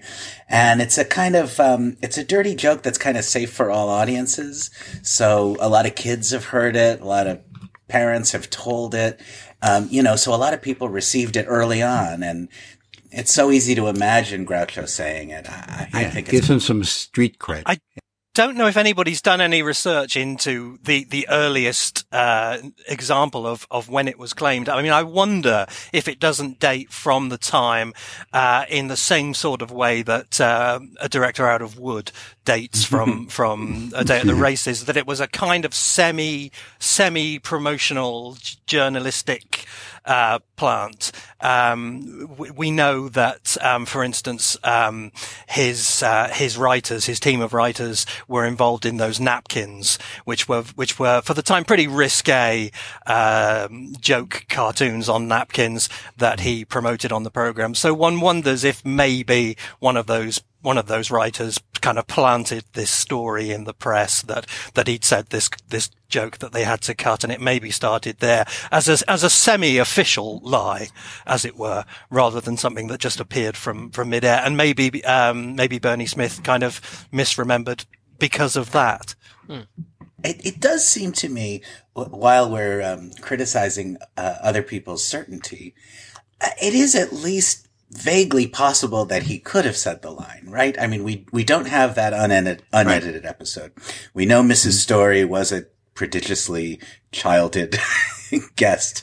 Um, right. and we also know that in those ad libbing moments, if it, if it, if it theoretically could have been spoken as an ad lib, um, Groucho sometimes did that stuff as spontaneous comedians do with something less than full conscious presence, you know, um, everything's going by quickly and you're making jokes and there's maybe it's even, it even kind of makes sense that a joke like that, which couldn't possibly have been included in the broadcast, you know, maybe everyone who was present kind of edited it out of in advance, knowing like, right. well, you know, in those ed- unedited episodes, you hear Groucho sometimes make a, an off-color joke, and he starts saying things like "clip, clip, clip," like indicating that hmm. he knows it's not going to make it to the air. But that that's the thing, though, isn't it? Is that the, those were saved? I mean, I think it would have ended up on, on one of those reels, and also it's actually in that date range, isn't it? That Mrs. Story yeah. episode yeah. is conspicuously missing from that set yeah. of unedited episodes and also it would you know it would have just got such a laugh. It would have absolutely killed. I cannot think of any good reason why groucho would have then said no i didn't say it. I think it's probably more likely that it was something you know that was written by the by the team as a prepared joke that they obviously knew right. yeah, he couldn't yeah, use I, um, mm-hmm. and and it's kind of slipped out that way. Yeah i think that's about as good an explanation as any Perhaps they were just kicking it around in the writer's room and had a good laugh, knowing that this would never fly. But they started telling people, oh, you know what, it would have been funny if Groucho had said this. And then somehow it just, you know, took on a life of its own. Yeah. And yeah. it got out as kind of he did, but it was cut. Yeah. Now, I hate to go down this road, but I think we're obligated to talk about the fact that You Bet Your Life has been rebooted a couple times. Uh, a current version is running with Jay Leno. And in the past, there's one, there has been one with Bill Cosby and then one with Buddy Hackett. And the, the, the thing that they miss here is that they got these guys who are great joke tellers, but they're not necessarily quick witted and great interviewers, which is what the show needs. They need somebody who's really quick on their feet, you know, and very in the moment. So I don't know. A lot of people say, oh, you know, Groucho's the only one who could do this. The show should never be rebooted. And yeah, none of the ones that have been done so far have been really successful, but I just think it's because they haven't found the right host. And it really can be done because it's a, it's a nice format for a good personality. Uh, You know, David Letterman would have been great in his day, or maybe even today. But, you know, I just think producers missed the mark in finding the right host. I think they're just giving themselves an unnecessary burden, really, because the, the game isn't, there's nothing particularly good about the game. Right. There's nothing good about the format. So if you're just going to use that title, you're, you're just, you're asking for trouble. You're asking Exact- for exactly the reaction it gets. Um, so just, just make up a new game, I, I think. Yeah, yeah. I mean, you know, this latest version, people are going to watch it or not, depending on how they feel about Jay Leno. I mean, the title "You Bet Your Life" really doesn't have any currency these days. Uh, Yeah. they might as well call it the Jay Leno Show or Hanging with Jay. And you know, and somebody wants to make the comparison to "You Bet Your Life," I mean, that's that's for them to do. I mean, I don't see Hmm. what value it brings to the show by giving it that title. It's not going to help the ratings at all. Oh, was Groucho the first major comedian to host a game show? Uh, that may be um, the as far as pioneering um, part of the legacy of You Bet Your Life. I mean, and more recently we've seen people like Howie Mandel um, and Drew Carey, you know, host game shows, not in the same witty, spontaneous, conversational way, but the idea of making a comedian rather than a George Fenneman type. Uh, your game show host. Uh, is Groucho the first example of that? I don't know. Seems like it. I can't think of anybody else. Could be. He certainly brought a level of irony to the idea of being a TV host that wasn't there before.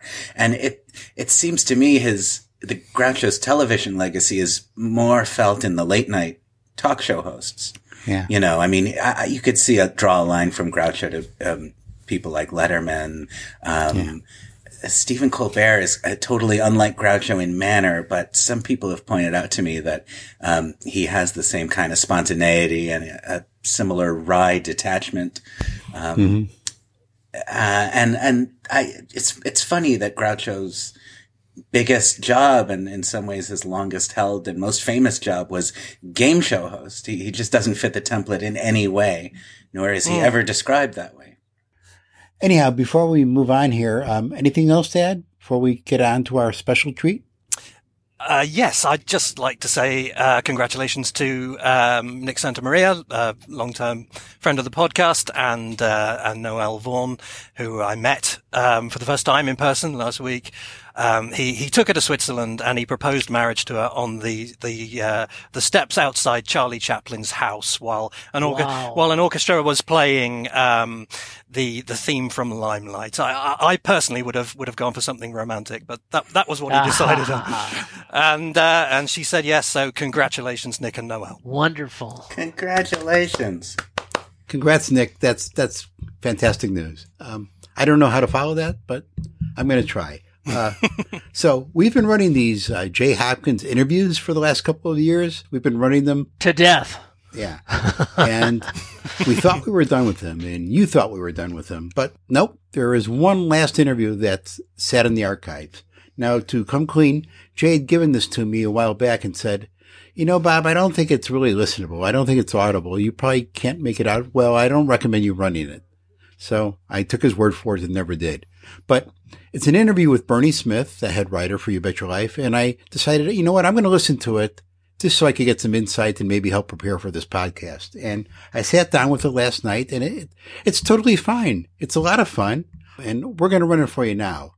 It takes place in a restaurant. Jay and Bernie are enjoying a nice meal as they're talking and you certainly hear the glasses clanking and dishes making noises and waiters serving meals and taking orders and everything. And you know what? It's not, it's fine. It's just atmosphere. Uh, think of it as my dinner with Bernie. Okay. Just close your eyes and imagine you're at the table with them enjoying a, you know, a bowl of matzo ball soup or something and just enjoy. Okay. Uh, Jay, you have anything to add to this? Well, I'm so delighted that the tape survives in whatever form because it's a rare recorded example of me actually fighting over who's going to pay the check. Usually I don't even offer, you see. Also, I should mention that this was recorded in Hamburger Hamlet, no less. Very exciting. And it was on March 19, 1979, and I think by now my soup is cold. We'll find out.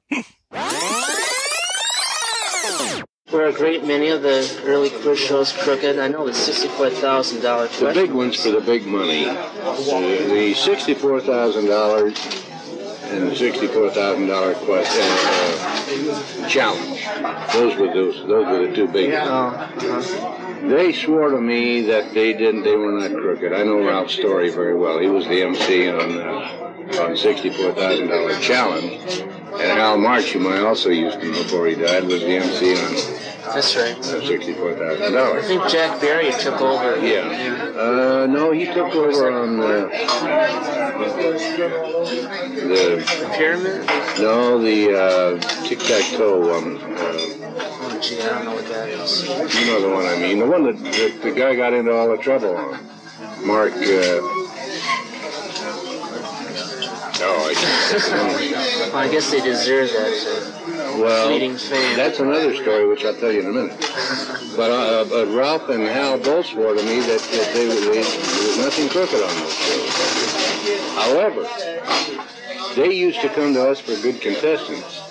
That's right. Uh, there was a jockey particularly named Pierce. I can't think of his first name. He was a jockey. I think he was either a jockey or a baseball. I think he was a jockey. Anyway, he had a lot of fun on, on our show, and he made friends with our people. And then when $64,000 question uh, called and said, have you got anybody? We said, mentioned this guy, and they, so they took him and took him back there. And then when he came back here, he told us that they gave him a little book about that thing. And they said the answers to all the questions are somewhere in that book. Really? So that was it. But they never got caught, really. No. Uh, oh, what was the famous one that uh, Mark Van Doren? Ready? Yeah, I'm ready. I You guess ready? so. Yeah, sure. Go ahead. Well, I like the um, grilled cheese and bacon deluxe. Okay. And I'm going to have the lobster bisque. The bowl? Yeah. Okay. Thank you. Thanks. I, what the hell was the name of that? Mark Van Doren was the young guy that, uh, that he was the first one that got caught. He admitted it. Uh-huh. And he was tried. I think he was, I don't know if he ever spent any time in jail or not. Well, it was a tic-tac-toe. I think Marion Pollock or Pollack mentioned Pollock. I was wrong both counts. She mentioned somebody that, uh, as you say, came to your show first, and she knew there was something funny that we kept winning on the other show because it just was not that bright. We had a lot of them that came from our show. Well, anyway, the producer of this show that I'm talking about, that was the big one that got in trouble, was Hy's brother, Alfred. Oh, really? Yeah. and he used to work on our show. He ran the, the teleprompter, or in those days they call it the visualizer, which was a thing that I kind of invented. I, I want to ask you about that because it just seems so astounding to me that the audience could attend his show every week and still the legend persisted that he didn't have any jokes written. Well, it was all, it was a hell of a lot of it written, believe me. I know it. But you know the, there's um, a machine in a bowling alley that projects a score? Yeah, yeah. Well, that's what we use. I, I decided that would be great for us. and we had it set up over the contestant's shoulder. So I'm Groucho. I'm looking at you. You're the contestant. Right in back of you, over here, about another 10 feet, is the screen. Uh-huh. It, it, it's at an angle. The audience can't see it. Nobody down there can see it. It's all draped in Oh, black. yeah. Nobody knows what it is. Yeah. The operator, a guy named Chuck, uh, the hell was his name? I should have brought a list of credits. This is a long time ago. Thanks. Anyway, he was in there all by himself. He was on the show from the beginning, and Groucho never saw him, never knew him, never didn't even never you knew, wouldn't admit he existed. Uh-huh. and yet he was the guts of the whole thing. Uh-huh. So I'm standing behind Groucho in the wings with earphones on. I'm talking to Chuck and uh-huh. controlling Groucho through this machine. Mm-hmm. Each, uh, uh, everything was written, I mean, as much as we could write, on acetate sheets, put down here, and then it was projected up on the screen so that Groucho, looking over the contestant's shoulder, can read it. I see. And then I uh, control Groucho by the speed or whatever I put up on the screen. I get a That's the way big kick when I watch these prints that I have and seen several times. I can pretty much tell, I think, which jokes are set up because it's, He reads terribly. When you know him, he's Yeah. a terrible reader. You Yeah. can tell what he. Uh, you can tell the ones he has no confidence in. The ones that he understands sound like his ad lib. But I would say of the total show, each week, I would say 80% of it was written or was prepared. Really? 80%. Amazing. And then the editing comes in there. And And we overshot by oh as much as a half hour sometimes. Almost 100%. so, how, how long would you say an average show lasted in the studio? In the studio? Oh, I would say the average show, I would say 45 minutes. Oh, really? And then we throw away 15 minutes. I see. That was done to give Groucho complete freedom in doing what he wanted to do. He was a, he's a genius. He had an insight somewhere. He would smell something funny or something, and then something coming up, and he would go after it. And he may get nowhere for three, four minutes, all of which was cut out and thrown away. Right. So that when, when you saw it on the air, all you saw was a little bit leading up to it, the answer and his joke. But he would never give up. And uh, that's why we were recorded, and that's why we, Bob Dwan, who supervised all the editing. Wrote half of the show after it was all performed. Yeah. It's probably not fair to judge it by the syndicated versions, but the editing is fairly obvious to me. Well, that, that's not fair to judge it by the syndicated. You see, they take out another Take out two or three three minutes. minutes, right? Yeah. We're allowed on, on network television. In those days, I don't know what it is now. In those days, we were allowed three minutes per half hour. Mm-hmm. Syndicated, you're allowed six minutes per half That's right. So they pick up three minutes. Well, when you very carefully structure a show, in editing and putting it together in the original version for, for network broadcast, and then somebody has to come along and take another three minutes off that doesn't have all of the different angles to cut from, to edit from. All he's got is the one master uh, tape, uh, film. You know the thing has got to suffer. He just can do nothing but act. Mm-hmm. And that's why a lot of that of the cuts are obvious is because he has no choice. Right. Another thing that's interesting about the syndicated version, when we did them, so many, so for so many years, our sponsor was DeSoto. And we had a big sign on Groucho's podium. That's right. I've got a lot of those original. Oh, have you of those? Yeah. Where'd you get those? They pop up, you know. Um, I brought three of them with. I was Did you? hoping I could show somebody. I don't know if you want to see them. But I've got one from 54, 57, and 60. That's very interesting because the syndicated versions are a lot different. I know. When I first saw these from the 60s, I just got them about two weeks ago. I was stunned to see that the podium was an outrageous advertisement. It was, I don't remember what it was. It was. Toni or something. At that time in the 60s, it was Toni. It was so conspicuous. Well, this explains what looked like a very bad job of photographing the show. Mm-hmm. If you'll notice, I'm sure you have, so many times on a two-shot, the contestants are way over at the edges of the tube, and all you see is just this much, and there's a, all this space in between. Yeah. Or sometimes you'll see the guy, and you'll see Groucho, with all you see is his nose. That's right. Well, the reason for that is in the only way they could get rid of that DeSoto sign was to blow that picture up. Mm-hmm. So they took those negatives of those original shows and blew them up and blew the sign out of the picture. Well, obviously, when two people, when it's originally shot, the two people are here. When you blow it up, they go over here. Right. And that's why it looks so strange. Is because it's it's blown up. One of the shows I have, I watched many times before I saw it on television. It's the one where And uh, I think John Guedel, uh, Bob Dwan, and Jack Meakin were called on by Groucho. And um, at any rate, there was this contestant who worked in the music industry, and his partner was this gorgeous-looking redhead. And when I saw it on television, it amazed me to, to see that I couldn't even make out the second contestant till about five minutes into the whole interview because those were all long shots in my print, and you saw something in the background. Yeah, it's too bad, but that's the way. The only way it could be done. Yeah. Of course, it's there's two ways to look at it. I think that the uh, original syndicators, which I think was NBC, they syndicated it 1st After it was through the network, and they own the show, of course. I think they made a mistake in getting rid of that DeSoto sign because they don't make DeSotos anymore. You, you know, they're not, you know, it wouldn't have been advertising anything. They should have left it in.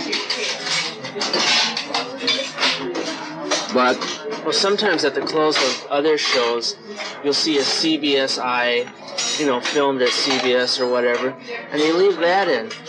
And it, I, why couldn't they leave the NBC and the whole bit? It's just so they kind of exaggerate the fact that it's there because they have this black dot, you know, on the mic, and whenever they pan to get rid of something, they have to pan if the moves or something. The dot pans with the camera, and then you see the NBC after all. That's stupid. It's really laughable. That's short-sighted. Mm-hmm. There was something it reminded me of something that makes a very good story. I can't think what it was. We went past it there. I want to ask you too about that show that Groucho had in England. You were involved with that, I think. Oh yeah, I went over it. Was it It kind of was a like? terrible experience. Was it? Was it a British version of You Bet Your Life? It was it was practically the same thing. It. Ron and Groucho and I, we three went over. That's all. Uh huh. And uh, I went over first to get the writers organized and the contestants lined up and everything ready. We had all, we had sent over three or four copies, prints of our show that we thought were pretty good. They were pretty successful there.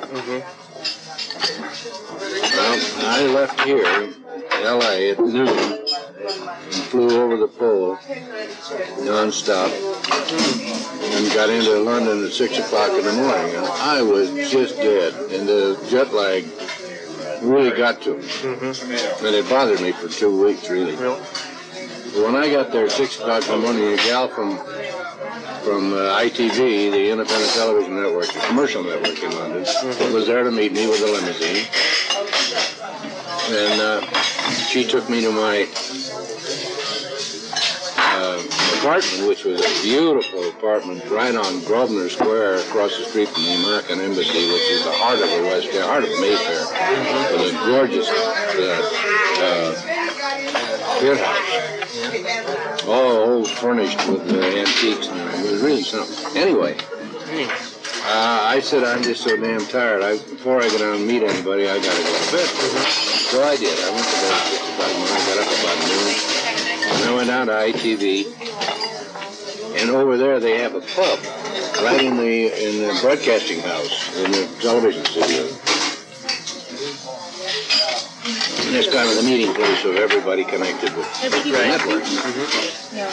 And they're all drinking beer, of course, and ale and bitters and whatever. Anyway, I go in there at noon and I meet everybody I'm going to work with. And they're all very pleasant. You know, the, English people are fabulous. I just love them. They are really great. Always so courteous and so thoughtful. Anyway, we're getting along fine and everybody's very pleasant. And I said, well, I'm sure you're wondering what we're going to do. And I said, we sent over some some copies of the show. Have you seen them? And they all nodded. And I said, well, that's what we're going to do here. Groucho in Britain. was the name of it. And I Oh, really? said to uh, one of them, uh, what do you think of? And this happened to be a girl. I'll never forget the look on her face. And she just kind of, you know, looked at me kind of funny and looked over to a friend and said, well, to be honest with you, we couldn't see anything funny about them at all. Oh, really? I knew we were in trouble. Mm. Uh, whose idea was it to do it? Was it? Uh, There was a guy named Elkan Allan, who was a producer for a producer of audience participation shows for ITV. Oh. He was a big fan of Groucho's, and he'd been over in this country. He'd seen our show, and he followed the rating history, and he knew it was a success, and he thought it would go great in England because the Marx Brothers pictures in England have always been very, very big. They're always playing. They've never stopped playing for 45 years. at least And he his sense, thought of, this would his be sense good. of humor is on a par with Groucho's. Hmm. His sense of humor is on a par Oh, with yeah, Groucho's. he understood. He, he the average Englander. Yeah, maybe. well, in England, there are two classes. Them that has and them that ain't got it. And them that have don't watch television. now we get down to them that ain't got it, all they got is television. And pub. The men go to the pub. Now we're down to the nitty gritty. We're down to our audience, but there are a bunch of women who don't have any idea what's going on. Oh boy! All they can understand if somebody getting hit over the head with a rolled up newspaper or tickled with a feather, the broad old burlesque type humor. That's all they really understand. Once you get down to their class. Yeah. So anyway, I knew we were in trouble. I, however, I did the best I could, and I got the, the writers that they had gotten for me were just awful. British writers. Yeah. I said, I won't go over there. I told Groucho and Dwan when they first asked me, I said, I won't go uh, unless you promise to get me the best writers in England. So Elkan Allan said he had the best writers. Elkan Allan, incidentally, after our show went off, he got fired by ITV, and he went and made millions of dollars in porno flicks. Great. Anyway, so we try. So Dwan then comes about a week and a half, two weeks later, and I meet him at the airport, six o'clock in the morning. Mm-hmm. I throw my arms around him and I say, Bob, get on that airplane and go home. And I'm going to be right with you. Let's go home. We got no business being here. He said, what's the matter? I said, we haven't got a prayer. They don't know what the hell we're doing. You wouldn't know? listen to you, huh? He said, we're committed, obviously. The contract's are all it's time we have to do it. All right, so Ben Gross will come. so we go ahead and do it. The first show, the announcer with Fenneman part is a guy who was their leading disc jockey. Oh, yeah. Over there, they call him a compere. And Sounds far cry, far cry from our disc jockeys. This fellow was a Very wonderful straight-laced. man, but very straight, very square. Well, Fenneman was a little too. Was He was the squarest man that ever lived. That's why he was a great foil. I think Groucho said he was square on all four sides. Oh yeah, he really was. Anyway, our first show. Oh, by the way, this was after, of course, uh, the quiz scandal over here, Uh huh. and over there. They had an outside outfit make up the quiz questions. Groucho never saw, none of us saw them until we're on the air. Now, how's he going to know how to pronounce certain things? You know, That's everything right. is a blank to him. And they got a guy with a gun standing there guarding the question, so nobody gets to him until actually we're on the air. They get it. Oh, terrible. guarded Awful. Anyway, this compere is out there warming up the audience. Now we got out there, all we got are a bunch of old ladies because all their husbands are in the pubs, and that's it. And this is down at Wembley, which is 25 miles north of England. Um, They used to rely on a lot of celebrities, if I remember right, in England, because they had to get the star appeal rather than the. you didn't have any You didn't? I thought you did. I guess I'm thinking of Charlotte the Groucho. Here we had stars, Yeah, right. but not in England. Not in England. No, all we had was the best we could have was characters. Hmm. So were the comparers out there warming up the audience for the first show. Now I have told Groucho, he don't understand us at all. The writer, one of the writers that they got from me was a guy named Brad something right. He was a, a good, good act writer, a good joke writer. He knew all the jokes, old jokes, standard jokes. And he was all right. And he said, uh, I don't want you to feel bad or worry, but he said, no American comedian has ever come over here and been a success. Then he goes down the line. It's funny. All right, so the comparers out there warming up the audience. Groucho and Dwan and I are standing in the wing. Groucho's waiting to be introduced. Well, he can't just stand there. Groucho's got to do something. Being a performer. So he goes on, over in the wings and he gets a bucket of water. And he just walks now. uh, You know, they have never seen him without the fake mustache and the fake eyebrows. That's right, yeah. Or the cutaway coat. Uh-huh. So he gets his bucket of water, and, and right clear in the back end of the stage, he walks across the stage. Doesn't look out. He's got his cigar in his mouth, and he walks across with this bucket of water. Uh-huh. And then he compares out front, talking. Mm-hmm. Nobody recognized him. Not a peep. Oh, no. So he He knew right come away. back. He, no, not quite. He comes back. He gets another bucket, puts some water in it. Now he goes back with two buckets of water. and he walks across the stage. Not a murmur. Nothing. He comes back, he puts one of the buckets down, he puts the other one on top of his head, and he holds it and he walks across the stage. Not a peep. And he comes back to me and he says, we got a problem. Hmm. And that was the story of our show in England. Hmm. The first show went on the air. You can't believe the reviews. Now, there are about 30 dailies in London. The British journalist is a terrible person. They really are awful. And they're all looking for the big chance. Uh-huh. They go, all got their swords out to cut you off. Just, just awful. So Well, out of the 30 dailies in London, we got 27 mm-hmm. reviews that you won't believe. They just cut us all to pieces. The other three were good. They understood what we were Oh, doing. Uh-huh. Uh-huh. Too bad. Well, that was about time that I left. My family came over, and I took the family, and I went on the rest of went around to Europe for a couple of weeks. and Came on. Is that a sudden decision due to their reaction? Yeah. How long did that last, would you say? 13 weeks. 13. Why would you guess that Tell the Groucho also did not really go anyplace? Just because of overexposure? Well, after You Bet Your Life had reached the end of 14 years on the air. Uh, they were having trouble getting money.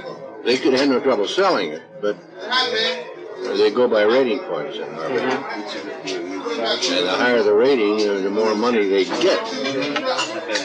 And they were getting, uh, they, they said the demographic breakdown was uh, we had a lot of old people. Well, they, they think old people don't have any money, but they're the ones that have the money, really. Anyway, NBC was very uh, reluctant. You can tell by the commercials who the audience is. Yeah, you can always tell. Selling Geritol and everything else. That's right. That's correct, that's correct. And then when So NBC said, well, we've come to the parting of the ways. Well, you can't do it anymore. So CBS, uh, they were always ready, right? Because they lost their chance back in 1950.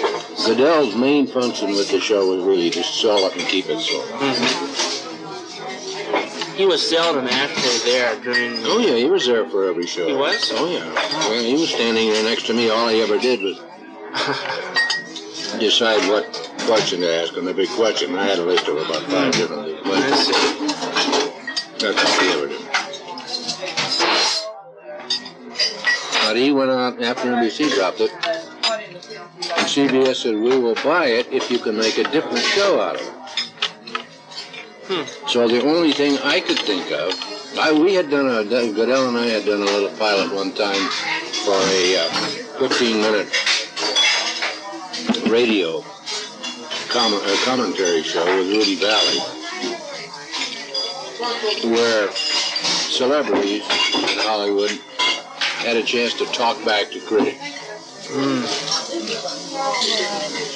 critic can tear a show or a, a celebrity or an actor completely to ribbons, and he has no recourse. He's no way he can answer. So we were going to give him a platform with this Rudy Vallée thing. That never developed.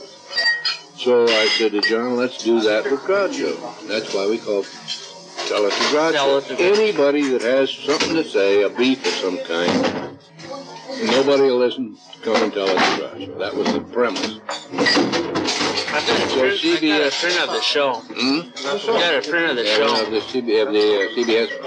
And it opens by um, the announcer saying, From all over America, people are traveling across the country to tell it to Groucho. And they have this map of the United States behind Groucho. Well, that was the idea that we had. It just didn't work. People didn't have enough to say. They didn't have nothing they wanted to tell us. People with complaints. That's either- surprising. Well, people with complaints were either complaining about their health, or taxes, money, or things that there was no humor in it. I was, when we dreamed this up, we thought that we could get somebody who was having an argument with the next door neighbor, and we could get the two of them there and, you know, have some fun, but it didn't work that way. So that lasted for 20 shows on CBS, and that was the end of that. Then after that, we came, Well, it's a long time. I don't know of any show that ever lasted any longer than 14 or 15 years. Except maybe, well, it's There were two of them that, that since. When we went off, we, we held the record. Uh, Ed Sullivan was on for 20, 20 years. Linkletter's House Party for daytime shows on for 25 years. Oh, really? Radio and television. Also produced by Guedel. And then the other one was, I think Gunsmoke went for, uh, I think they went for about 20 years. But aside from that, nobody else has done it. Did Groucho ever have any specific guests that he wanted on his show? I know Harry Ruby appeared on it, but outside of him, I don't know. Harry Ruby and his daughter, Excuse me? His daughter? Melinda, Melinda. Oh, yeah. Groucho's daughter, yeah. And uh, I think that's all. Harpo had a book out, and he wanted Harpo to come on and plug the book. So Harpo came on for two seconds. I got a copy of that particular portion, and Oh, have you with Harpo on it? yeah, Oh. I was really lucky to get it because I knew the guy that controlled the syndication locally.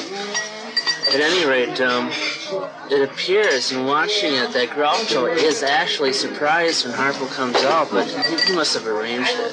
Oh, yeah. Groucho looks surprised no matter who comes out, but you know that he's got to know who it is. He always knew that.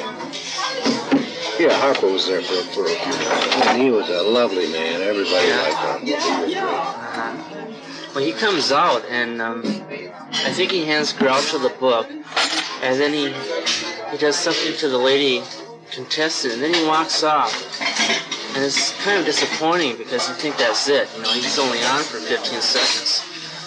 Luckily, then he comes out after the male contestant comes out and hands him the leg, and then he grabs Fenneman and starts laughing at his own book. And for that part of the There's show, not much you can do with a guy that doesn't talk. that's right. But you didn't devise anything specific for them to do, right? Not in his case, but all the rest of it was all prepared. Anytime anybody performed, Uh-huh. we had to know uh, pick that. You might not remember this, but I've got to ask you something about the Harry Ruby show.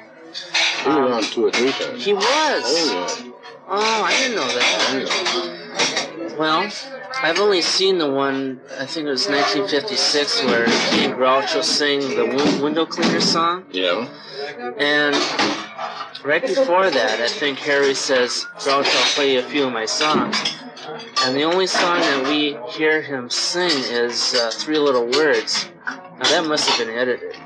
He must have ran through several songs. Yeah. Can I get you two services? You want any more? Oh no. No? Thanks anyway. Yeah, I'm sure it was. That- I don't remember. something what- like well, that they did. feels- Uh, no, I don't know if it was on that show, but on some show they did. Uh, there's a town called Omaha, Nebraska. Really? Yeah, Have because you they heard- wrote that. You heard that? Yeah. I have heard the song. Groucho and, and Ruby wrote. Yeah, I know. Town called Omaha, Nebraska, in the foothills of Tennessee. Uh, they did that. Now this was, this was either on that show or another show, but it got on the air, so it wouldn't have been that show. Thank you very much. Uh, then he did uh, the two of them Can I did. pay uh, for it? no. I would really. Uh, another one that, that Groucho and Ruby wrote called uh, Father's Day. That's right. Today, children, is Father's Day, and we're giving him a tie. Groucho and Ruby did that, and they sang it. Uh huh. Now, in the one you saw, it's possible that that's, uh, that's the stuff that was cut out. I don't know. But if he was just sitting there playing, and then I wrote, and then I wrote, that doesn't make sense. No, well, he was on I know three times, so Oh, I didn't realize that. he's another wonderful man. I love Harry. Yeah, I would have loved him that town. Yeah, real nice man. Did Harpo and Chico um, um, work as um, audience warmers? Yeah. I was there. Live with anybody. Oh, really? I thought Oh, they came no. on and they were on some commercials. I know. Yeah, well, that's a funny story. Yeah. Um, Harpo saved his money. And he was very wealthy and lived in a beautiful big home in Palm Springs. He had four children, all adopted. Uh-huh. They're all wonderful kids. But he's uh, he he uh, went up to Canada and made one commercial. Canada, one time. He comes back to the unemployment office in Palm Springs. Oh yeah. You heard this story? It's a true story. and he applied for his unemployment insurance, and the guy behind the counter says, uh, "You name, your name, Mr. Arthur Marx." He says, uh, "When did you last work?" He says, uh, three months ago." And he says, "Well, how much were you paid for it?" And he says, uh, fourteen thousand dollars." And the guy looked at him and he said, Well, how long did you work? And he said, One day. And he said, You got paid fourteen thousand dollars. You know, he gives up and he goes and gets the bond. Then uh, another guy that was very, very important to the show and has really been short sheeted on all of the books about it is Ed Mills. You familiar with his name? Mm-hmm. Well, Eddie really was in charge of all the contestants. He got the he, got most of the good contestants. Marion did too. and Rich did. But Eddie was he was the best. He was Johnny Guedel's brother-in-law. But on the on this show, uh, when we started, Eddie uh, would pretend he was the janitor, and he'd come out with white overalls on and a bucket of water and a broom while Gretchen was talking. And I can't remember what they did. They did something to show that there was actually water in the bucket. Uh-huh. So then they, they get into an argument, and Groucho starts chasing Eddie, and Eddie's got the, the bucket of water, and they run through the audience. Groucho chasing Eddie, and they run back on the stage, duck behind the wing for a second, and they change buckets. And, and Groucho picks up the other one, Uh-huh. Which has just got confetti in it. Yeah, right. That you And then he throws it out in the audience. Uh-huh. So we had all that stuff going on. in Well, well, after two or three shows, we said, we don't need this. Yeah. So uh, that Too was the end of that. So then Groucho would go out and talk a little bit. And that's all we had. Used to talk about Melinda and get a little sympathy. Yeah, and show business, and uh, he always had one joke that he told. He'd say, you know, people are such snobs about humor and jokes. And he'd say, uh, there actually aren't very many jokes. There are new versions of them. And he says, uh, anyway, if a joke is a good joke and you've heard it before, there's no reason why you can't laugh at it again. He says, uh, he says, you're going to hear a lot of old jokes on this show tonight. I hope you like them. I hope you laugh. He says, for example, I'm sure you've heard the story. And then he'd tell it about, he says, uh, the fat woman goes in the, the pharmacy and she asks for 10 cents worth of chafing powder. And uh, the clerk says, uh, yes, ma'am, walk this way. She says, if I could walk that way, I wouldn't need the chafing foam. Well, that was the, he told that every week for 15 years. And he says, now that's an old joke. He says, how many of you heard it before? A few hands go up. He says, that's a good joke. No reason why you can't laugh at that. that was always a staple. That show had one of the best audiences of anything. Somebody told me that the other day. Somebody said I'd give a million dollars to have some uh, some footage of just that audience with the with the short haircuts and the style of dressing and the, the intelligence on their faces. Yeah. It was a good audience. It really was. But as far as understanding Groucho, I mean, he would have little mannerisms or subtle jokes that I wouldn't think everyone would catch, but there's always a haul in the yeah, they, audience. they, was, uh, they were pretty They good. loved And that was taped, what, Wednesday at uh, Uh, no, it was. Uh, we taped it the same time the show was on the air on Thursday nights. Oh, really? I think so. We did. We did it most of the time. Not at first. To give the feeling that it was live. You know. Do you remember the Australian twins? And they came on and uh, they had a, a bullwhip, I guess, and that's one of the funniest shows I ever saw. Really? Did you like that one? I, I, I loved it because he dragged Fenneman out and he said, George, George, all you said was a Blue Cross, George. And George thought they were going to whip the cigarette out of his mouth. And finally, Groucho relented and they did it to themselves. But in listening to the radio version of that particular show, that whole routine is cut. Oh, it's a very visual thing. Yeah, that's right. Yeah, what were they? Were twins. That's right. Oh, I remember that. And they came they came over from Australia and Groucho said, What are you doing here? And one of them said, Well, we thought we could get into pictures. And Groucho said, Well, the late show at the Pantages starts at 10. I love that show. Uh, yeah, I can't think of their name. Oh. Yeah, I remember that very well. Well, all of that kind of stuff we set up. In in writing the show, uh, you have always have to remember that part of the writing was what the contestant said. You know. Now, if I sat down, if, if we were live on the air, and I, I'm Groucho, and I'm going to interview you, I don't know what you've got to say on how you met your wife. It may be the tallest half hour in the history of radio. Right. And I don't know what you do in your work. I don't know anything about you. So if I just take pot luck, we're not going to get anywhere. I may get a few laughs, but if I, by and large, it's going to be pretty tough. So we just saved him all that trouble. We did it for him. By the time he got the thing, it was all fair down. He knew when he asked, how did you meet your wife? Or anything like that. He knew something was going to happen. And generally, he knew everything they had to say because I would tell him before at the meeting at his house. That's right. So the writing had to be uh, in, done in such a way that the listener didn't suspect that this was prepared. It had to, you know, it couldn't come out of left field. Couldn't be, Groucho couldn't say, uh, uh, that's a beautiful ring on your finger, and the woman says, yeah, that's a, you know, It 25 wouldn't carat diamond or so forth. Uh, that he would never have asked it if he didn't know. Oh, right. So, yeah. Uh-huh. so we had to write it so that it w- didn't come out of left field, Uh-huh. so that he would be talking about his ring and lead into it, so you'd never suspect. Uh, and that that was a very delicate bit of writing that we developed. So, so. You knew Groucho so well, too. It was pretty easy, I imagine, actually, to set these things up. Do you remember Cy Argovich? He's a bald little man. I think he's a shoe salesman or something. And he came on with Margaret Nicholson, who was one of the Mrs. Miss Housing Development contestants. Yeah, I hated that whole series. That was on CBS.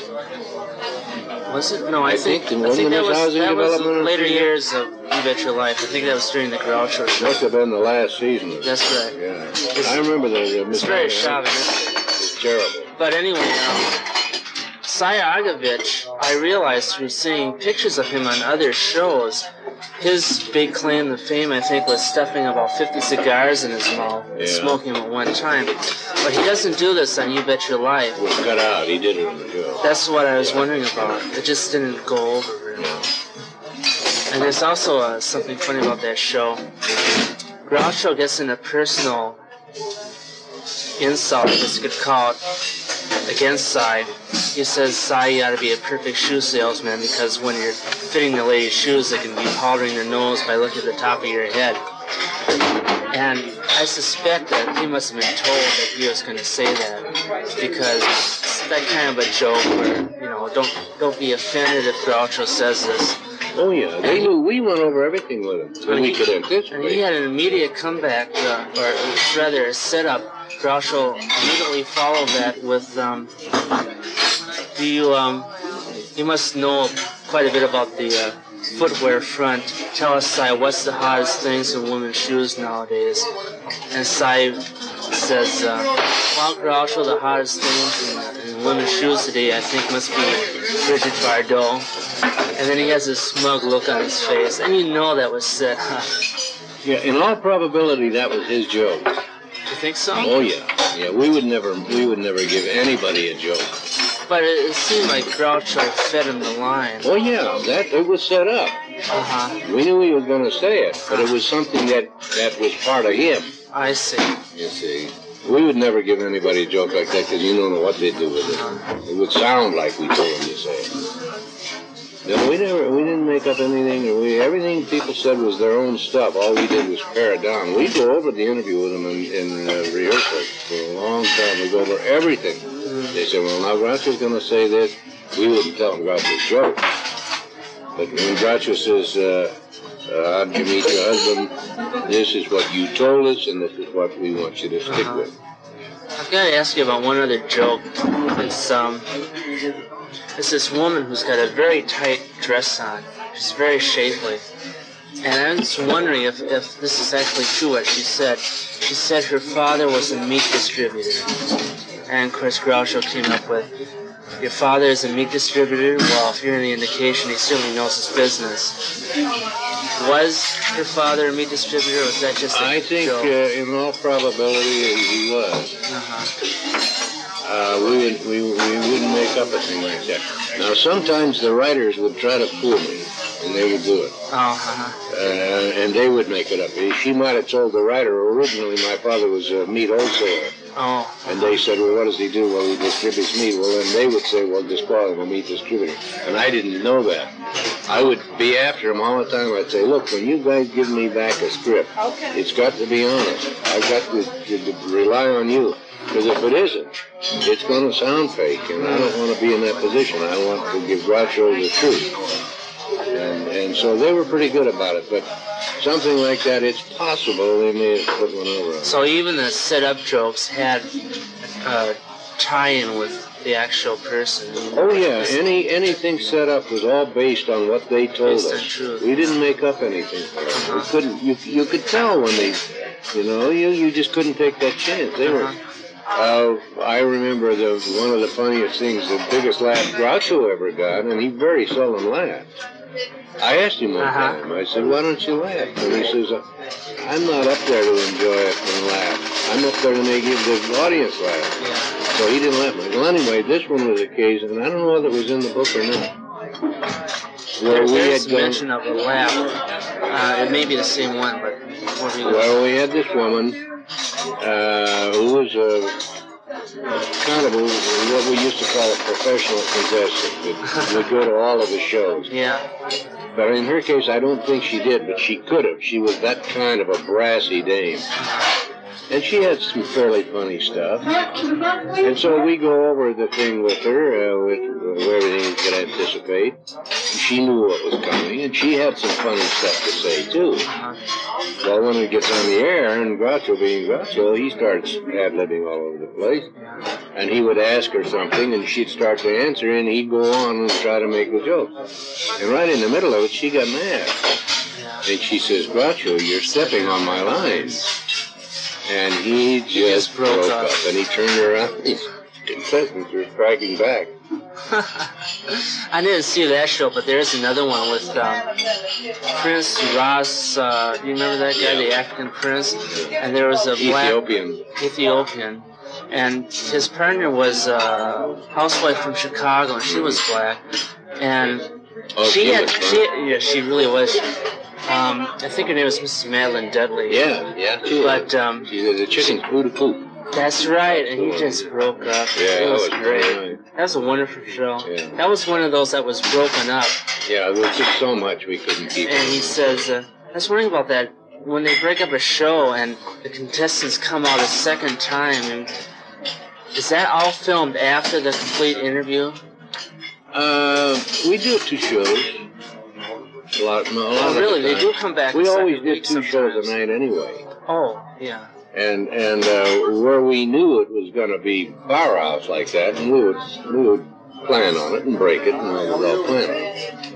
And the contestants would bring a change of costume, and then we'd come on to the second show, and they'd finish it. So it was all done in one night, but it was actually broken. See, yeah, I thought it was all one one taping, one show, and then they just had them come out a second time. Kind of Sometimes that happened where where it it just got out of control and got funnier than we anticipated. But that was really kind of rare. We we knew most of the time what we wanted. Yeah. Sometimes Groucho's kind of stumbling over the introduction. He says, uh, "Welcome back. You were here last week, and we have a different secret word this Oh, I week." used to be so embarrassed because he, he just could not read lines. He was just awful with that kind of stuff. Uh-huh. And he always sounded the same. Uh, say the secret word and uh, you win a hundred dollars. Uh-huh. I would just indicate that. I wanted him to say that in his own wo- words every week because I Uh-huh. couldn't write it different every week. It, it also seemed that George was so concerned about getting the rules straight with the contestants, especially when they had, you know, the different uh, category questions. He would say, "Well, you have two hundred dollars and two more chances to make five. It, it seemed as if he was really concerned about staying. Oh, he wanted everybody to completely understand what was going on. Yeah. George is uh, uh, one of the spokesmen for uh, Home Savings. That's right. Yeah, I saw one of those. You saw him? Uh, Harry Von Zell has been with him for years. Is Harry alive? Yeah, oh, yeah. I love Harry because I've got several Burns and Allen TV shows, and he's on those. Yeah, Harry Harry was with Home for uh, oh, I guess 20 years, 25 years, and he's getting along in years. And it was his idea to get George. And uh, Harry's still on a lot of.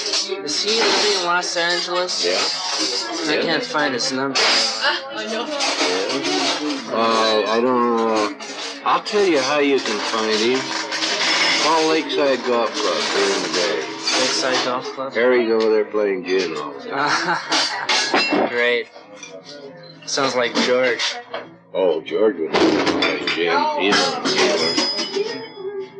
George, he's a strange guy. He really is. He's really busy now. Yeah. But that's how you can get Harry. Lakeside Golf Club. Great. And ask, the Von, ask him to page Zell. And if he's anywhere, you'll be there. unless,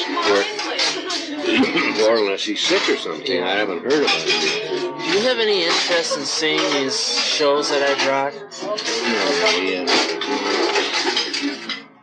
Seen them all so many times. Yeah, I know that. Uh, I I get, I, I get uh, kind of feeling uh, depressed when I see them. Because everybody's so much older and a lot of them are gone. And uh, Well, it's so I don't I don't really like to see them. I had them all, you know. I saved them. you did. When we broke up, we we filmed the show through an outfit called uh, Filmcraft. That's right. and uh, they had a little place over here, a little uh, studio over here on uh, Melrose. And uh, after the the original prints went out to the network, there were three, I think. It was in New York, Chicago, and L.A. They were always sent back here. I think New York might have kept theirs for a while. At any rate, they got them, and they were just they piled them up out there in the studio, in the uh, hangar. So when we went out of business, Dwan says, we got all these prints over there, and I don't know what to do with them. I ain't no way I can keep them. I don't know if anybody's ever going to want them, and they were going to throw them away. Yeah, Well, at that time, I had a house. I had a full acre. It had been built originally for Cedric Hardwicke, the English actor. Oh, really? Yeah. And then another guy came along, uh, famous piano player. Oh. I can't remember Not Liberace. Hmm? Not Liberace. No, no, no. It's long before Liberace. This, I think, it was Earl Fatha Hines. Not him, but somebody like him. Uh-huh. Wasn't black. And he was a glider enthusiast. And he built a, a building out there, 25 by 75, with a beautiful concrete floor. So I had lots of room. It was a, it was a big hangar-like building. So I took all, no, I took about, uh, oh, 350 or 400 prints and stored them there in the Really? shed that I had. I didn't know what I was going to do with them, but there they were. Oh, So then uh, two things happened. NBC said we're going to uh, sell it for syndication. Will you send us the following? No, the first they wrote and they said what uh, 262 shows, which are the five days a week for one year. What 262 shows do you recommend? That's just to me. uh-huh. So I picked out the ones we had, and I recommended about uh, actually about 300. That must be quite a job. Well, I knew. I see in my records I had graded every show. Oh, yeah, I I knew. I was very familiar with I every show. See. So uh, then they said, "Well, will you send us those?" So I sent those prints, about 300 prints back there. Now I've still got another 200. I don't know how many Really? television shows we made. I I've forgotten now, but I, I know I still had enough for. Does that audition film that they filmed at CBS exist? No, Oh, that's too bad. I know the tape. I have the uh, the recording of the radio. of it. That's right. You've heard that, I guess. I've heard most of it. That was where Groucho was trying to be a real fast. I I know, I know. That's the way he Oh, always terrible. was in those early shows. Anyway, so that's how the, the, the, now at the same time they're talking about building a Hollywood museum out here, Mm-hmm. and they uh, they had a uh, we're going to put it over on the where the parking lot is at Hollywood Bowl. The city, L.A. County, gave them the ground. There was one guy had a house up there, and he wouldn't give in. And they had a big fight over that and a big suit. Well, it happened. that was Marion Pollock's ex-husband. She should have got the money that that guy got for that house because they had adopted a child. And she had no support from that old man. Oh, really? Anyway, so when they decided to build a Hollywood Museum, uh, they started collecting stuff. So I gave them the rest of the prints that I had. I see. And they are all sitting now in a vault somewhere. I don't know, in a county vault somewhere. Really? Huh. Then, uh, don't let him go to waste. then we had a guy, a writer, uh, when we started the show named Ed Tyler. Doc Tyler. You know Ed Tyler, the doctor. Yeah, that's right. Well, I had to fire him. Really? Yeah, because he made me mad on several counts. Uh, but the real reason I got mad is he was trying to, to promote loot. And at that time it was legal. You could, if you mentioned Cadillac and they gave you a car, well, okay, you could have it. But today you do that and you go to jail. Yeah. But in those days it was legal. Huh. So Tyler was always trying to work things into the script or trying to get me to leave things in. I know Benny used to do that quite a bit. Yeah, oh well, that's another story in itself. So uh, that, always made me mad about Tyler doing that. Well, then he got together with Hy one day, and they were going to go on strike for more money. And I could see them. It was the night we were doing the show, and they were down at one end of the hall. And I could see their heads together. And poor Hy is the sweetest guy in the world. He'll do anything like a big puppy. He'll do anything you ask him to. well, I knew Tyler was responsible for it, and he sends poor Hy. He comes trotting down, and they, they wanted more money. Uh-huh. And Guedel was standing there, and he turned to me, and I says, "Can't give it to them. We haven't got it in the budget." Guedel was mad, and he had a pencil, and he broke the pencil. Don't get upset. So I said, as soon as I had gone back, I said to, to Guedel, I said, we got to get rid of Tyler. I'm going to have to let him go. I don't, I don't like the way he's doing these things. So we did. It's too bad. And that was where Howard Harris came into it. Oh, yeah. Well, Tyler, of course, got very angry about the treatment we gave him.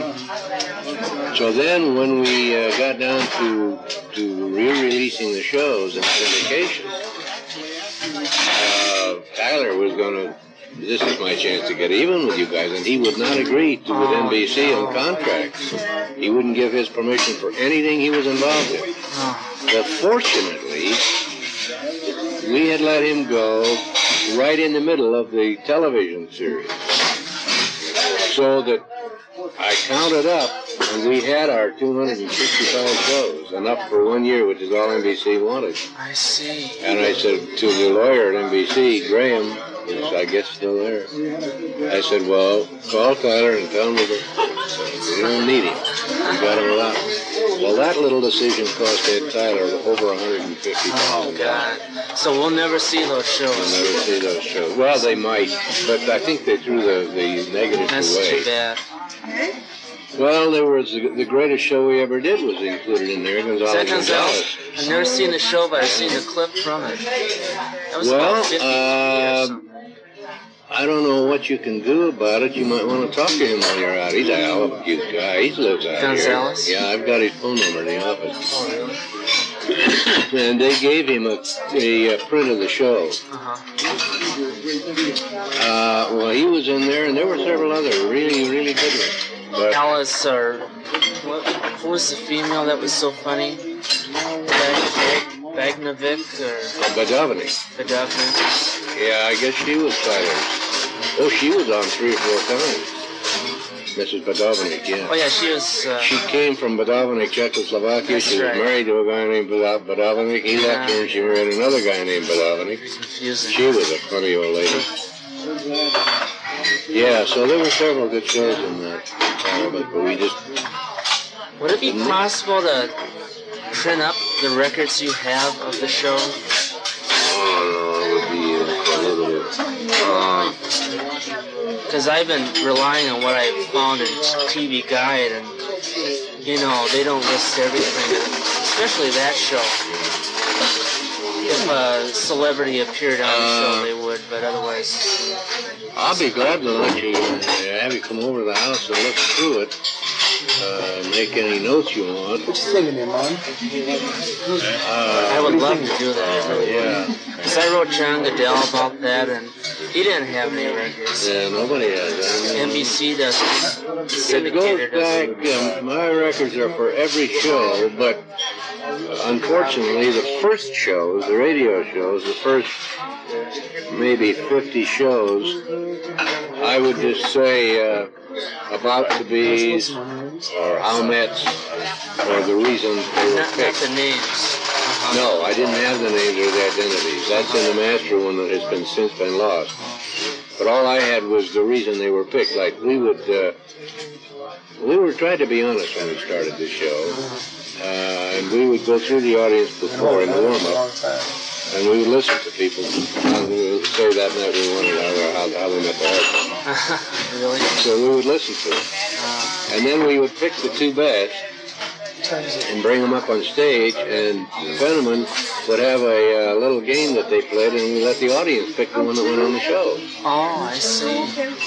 And we did that with everybody except the few invited guests that we had, which were very few. Most of them were picked that way.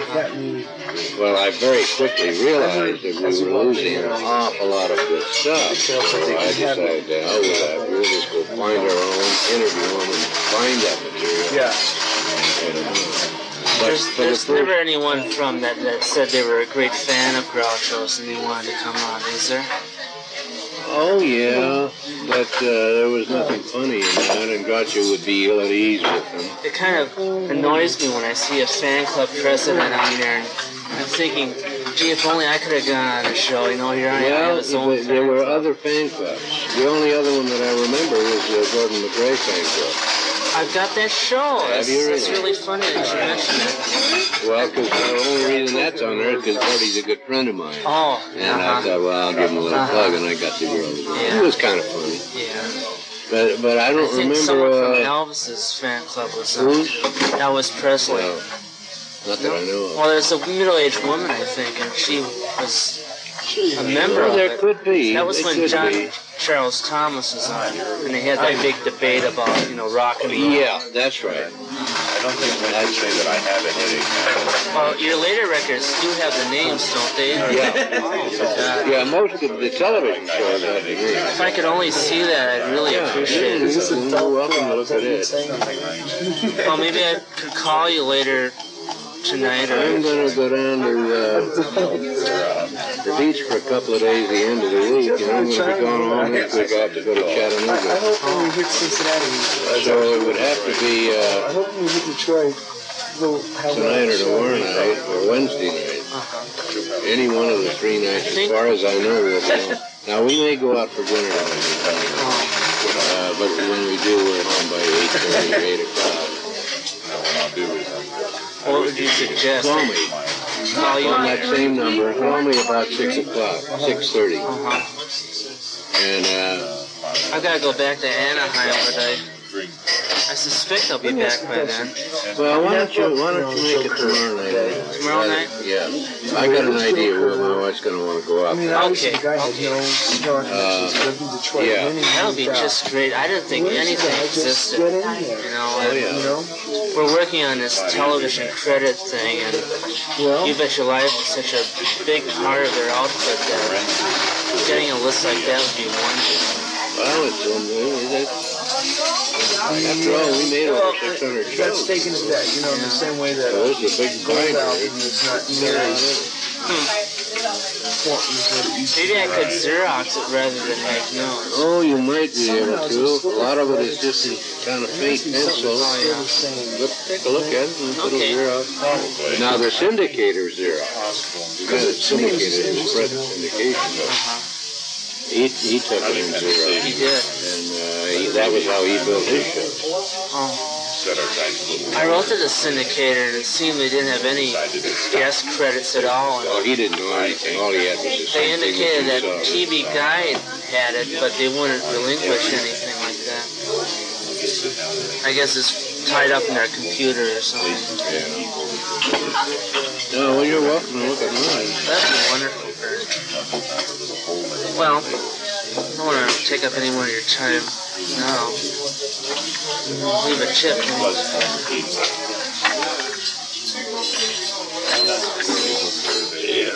Let me take care of the tip. No, no, no, no, no. Come on. You projected out of hand. It's a great privilege just to talk to you like Oh, that's all right. My pleasure. Well, it's interesting you say, you know, what I've been feeling is that I gotta sit This is what I'm saying for the. Do you find that there are very many people, you know, like me that write to you about that show? Very few. Well, in other words, it's like, You guys are unique, and that's why I go out of my way to help if I can. Very kind of you to meet me. No, there uh, obviously there are a lot of people that love the show. Let's use our next 30 days No, after, organized. after the Very. 11th of next month. Let's just st- say like on the 11th. I can't think of there's there's a couple other clubs, but I can't remember even where they Can are. I ask you to sign this book? I'd be delighted. I loved it haven't got over a- here. I haven't got a pen with me. Let me Well, I it. do, so you can't use All the that. lists. I have this picture. Big ass money for money that we make. in this. Yeah, I know That that. used to hang on my wall. Oh, really? That's all one thing. Yeah, it's a, it's a montage. I had it made myself. Oh, really? And it's the original picture that's in my garage. Let me tell you. Is about the size of that door. The Marx Brothers Council podcast is produced and edited by Bob Gassell. Matthew Coniam's books, The Annotated Marx Brothers, and That's Me Groucho, are published by McFarland. Noah Diamond's book, Give Me a Thrill, The Story of Alsatia, is is published by BearManor Media. Both can be found at major book outlets. For more info on this and all episodes, visit our website at marxbrotherscouncilpodcast.com. Also look for us on Twitter. And for the place to talk Marx and meet fellow fans, join us on the lively Marx Brothers Council Facebook group. See you next time!